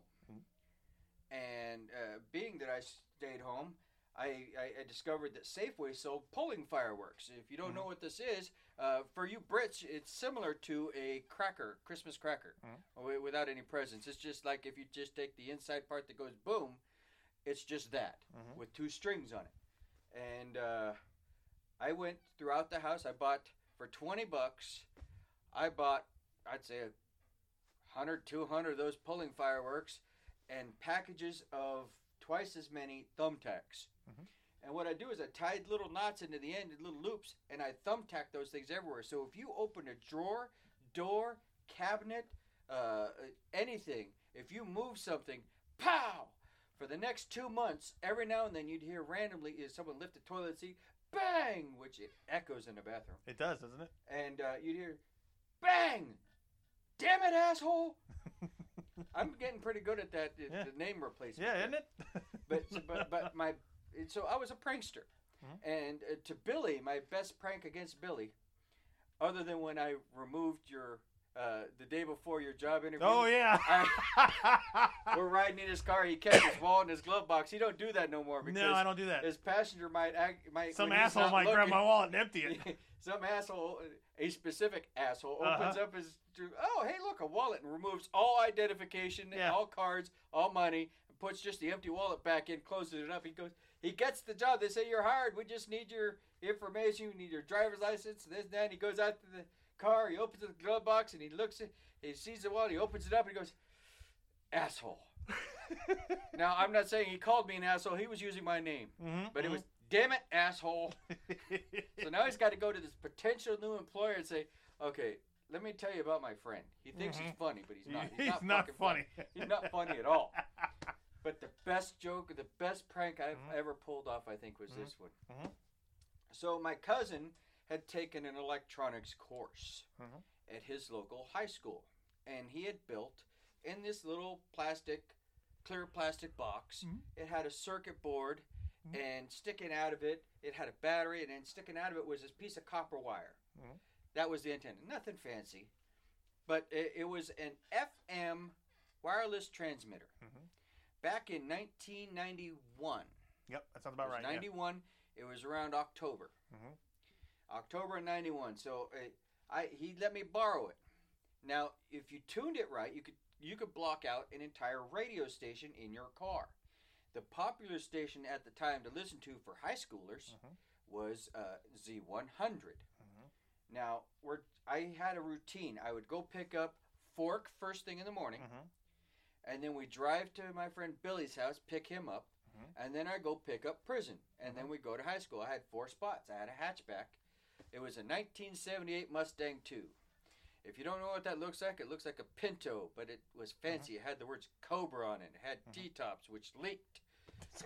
But it had, the key thing is it had a black interior and black louvers. In October in the Northwest at 6:30 in the morning, it is pitch black. Yep. So I picked up Fork and I told him the plan. Fork was a big man. He was over 6 foot. Junior year, he was varsity football. And so this is a big, big African American man. And he's got his bag for school, including football and books. And he loved the plan. So the plan was, he crawls into the hatch of this car with his bag and everything, and we close it up, latch him in there, and he's got the wireless FM transmitter. And when we pick up Billy, his cue is when a song starts playing, he starts saying whatever. I didn't give him a script. Mm-hmm. He just starts going with it. But when a song starts, I will tell Billy that, hey, don't play with the radio. And so there we go. A key point in this is that he is such a large man, mm-hmm. with all that stuff, you couldn't latch the seat. So we pick up Billy. He shows up and opens the door and he goes, "Where's Fork?" And I go, "Oh, he had zero period today." And he goes, "Oh, that's common." So he lifts the seat forward, tosses his bag in the back, and he hops in the front seat, which he doesn't usually get to sit in. Mm-hmm. It's like, this is nice. And so we pull out of his driveway and I start driving over to Prison's house. And we're driving along. All of a sudden, a song comes on the radio. And I said, "Hey, Billy, don't touch this station. I love this song. I want to hear this song." And he's looking at me like, "All right. Weird, but okay." Mm-hmm. So I start singing to the song. And you hear, "Billy." And Billy looks at me and goes, "What?" And I said, "Shut up. I'm trying to listen to the song." Now, I haven't stopped singing to the song. Mm-hmm. He heard Billy over the lyrics that I'm singing, mm-hmm. but that he doesn't hear the rest of the song. It cut it out, and it's just Billy. Then he hears I'm singing along, and all of a sudden, "Oh, Billy." So great. And he's like, "Okay, something's going on." He's like, oh, he's singing to the radio, so he can't afford to pay a radio station to do this. Mm-hmm. So he takes his finger and puts it in where the cassette deck goes. Now, that's how old we are. Yeah, you youngins, look it up on Google. So he puts his finger in where the cassette goes, and he's checking. There's no cassette tape in there. And I said, "Hey, you touch that station, I'll break your hand." And like, all right, okay. So it's not the radio station, it's not the tape. And then he hears, "You've been a very bad boy, Billy," all while I'm singing. And I'm driving along, and I'm trying to keep track of many things. First of all, I have to keep a straight face. Mm-hmm. I have to sing along to this song on the radio. Mm-hmm. I have to drive a car. Mm-hmm. Something's got to give. We come up to this stop sign, and I stopped a little bit short. It wasn't an extreme stop. I just stopped a little short. But since that previous seat issue, it wouldn't latch, I come to a stop, and the seat falls forward. Fork comes rolling out, and his hand landed perfectly between the two seats with this little clear box and a copper antenna sticking off it. Now, he knows that I've had an electronics background at this point, and I built stuff like that. I didn't build this one. He didn't know that, but so he sees that, and instantly he's enraged because we had him duped. Yeah, I totally fucking fell for it. And so he's sitting there, and he the rage, he's just shaking. He looked like Cartman when he said, "I am going to fucking kill you guys, seriously." But his words were, "That's it. You're both dead. Your family's dead. Your pet's dead." And even to this day, occasionally, unanswered machines or voicemails, mm-hmm. I will call up, and I will just, before I hang up, I'll just say, "Oh, Billy," and then hang up the phone. Because I got him. Yeah. Hey, he got me good. Back, though. What did you do to get me back? I introduced you to your wife. My joke lasted less than 5 minutes. 20 years later, you... Hey, we all got to bleed. Oh, shit. Yeah, it's way late. All right, well, I'm going to start recording. I can't believe people listen to this shit. I can't believe it either. But I looked on there, and I'm looking at it, I'm like, the UK, how the fuck I got there? We got away with in high school. Well, you tell the fucking bomb story, and people will lose their shit. That wasn't even much of a story. No, the one where I and a glass bottle and an M80, that was funnier. Yeah. Damn it! Yeah, see? Now I'm at 210 and 223. We got to mute again. That was my fault. Right. The one where Fork and I had a plastic bottle or a glass bottle and an M80, and Fork were alone. That one was hilarious because... we almost died that day. Yeah. And the funny thing is that I'm trying to think of all the titles because I usually come up with these cutesy little titles. And the whole time I'm going all the way back to the beginning when I didn't catch it when you were singing. Yeah. And I'm like, I should title this My Brother Eazy-E. There you go. Yeah. I will say this about Fort. Mm-hmm. Okay. Smartest person we know. Mm-hmm. He had a full ride academic scholarship and was offered also a football scholarship to a specific university. Right. That's all I'm going to narrow that down. Brilliant man, but he and I did some of the stupidest shit together because, well, we're both kind of smart, but sometimes the common sense just doesn't catch up. But when he panics, I got to say this, nothing's funnier than a four-eyed black kid trying to hide in white suburbia. He was the first one I'd met when I was in second grade. That's how white our town was back then. Mm-hmm. By second grade, that's the first one I'd met. And I had a tough school. We had a game where you see if you could knock asshole down because nobody could knock him down. We couldn't figure out why, but we loved to fight. We played a game called Smear the... Oh, we call it Smear the Queer. Yeah. I was going to say Rainbow Coalition individual, but we'll just call it that because that's what we called it then. Yeah, that's what we called it, yeah. And it was a violent version of football where you grab someone by the neck and you yank them down. Mm-hmm. But so we had a tough school. He was the first person to ever knock me down. Mm-hmm. And I respected it. He was confused. Why are you all lining up? We're trying to knock asshole down. He's not running. Well, he's part of the game. No one could knock him down. Everyone would step up, take a punch. No one could knock me down. Mm-hmm. And then he shows up and he's standing there in line. He's like, I'm going to hit him. No one's going to. And they said, look, the teacher's aides are right there watching. Mm-hmm. I mean, you're not going to get in trouble. So he's like, all right. So he cocked me a good one. I ended up on the ground and went, touched my jaw. I was like, nice. I stood up, shook his head, said, nice one. Next. But that man, it was the funniest thing. When he gets rattled, his go-to disguise is a young African-American man in a white town where he's the only African-American man in about a 10-square-mile radius, was to take his glasses off and turn his jacket inside out. Brilliant plan. That's the equivalent of the 2-year-old hiding behind a narrow tree. Mm-hmm. Yeah, like, I can see you, right? Or they're sitting there behind the curtains with their feet hanging out. Okay, where are you hiding? Mm-hmm. I used to give him so much crap for that. Oh, well. Anyways, you wanted to tail this off. All right. Well, fuck you.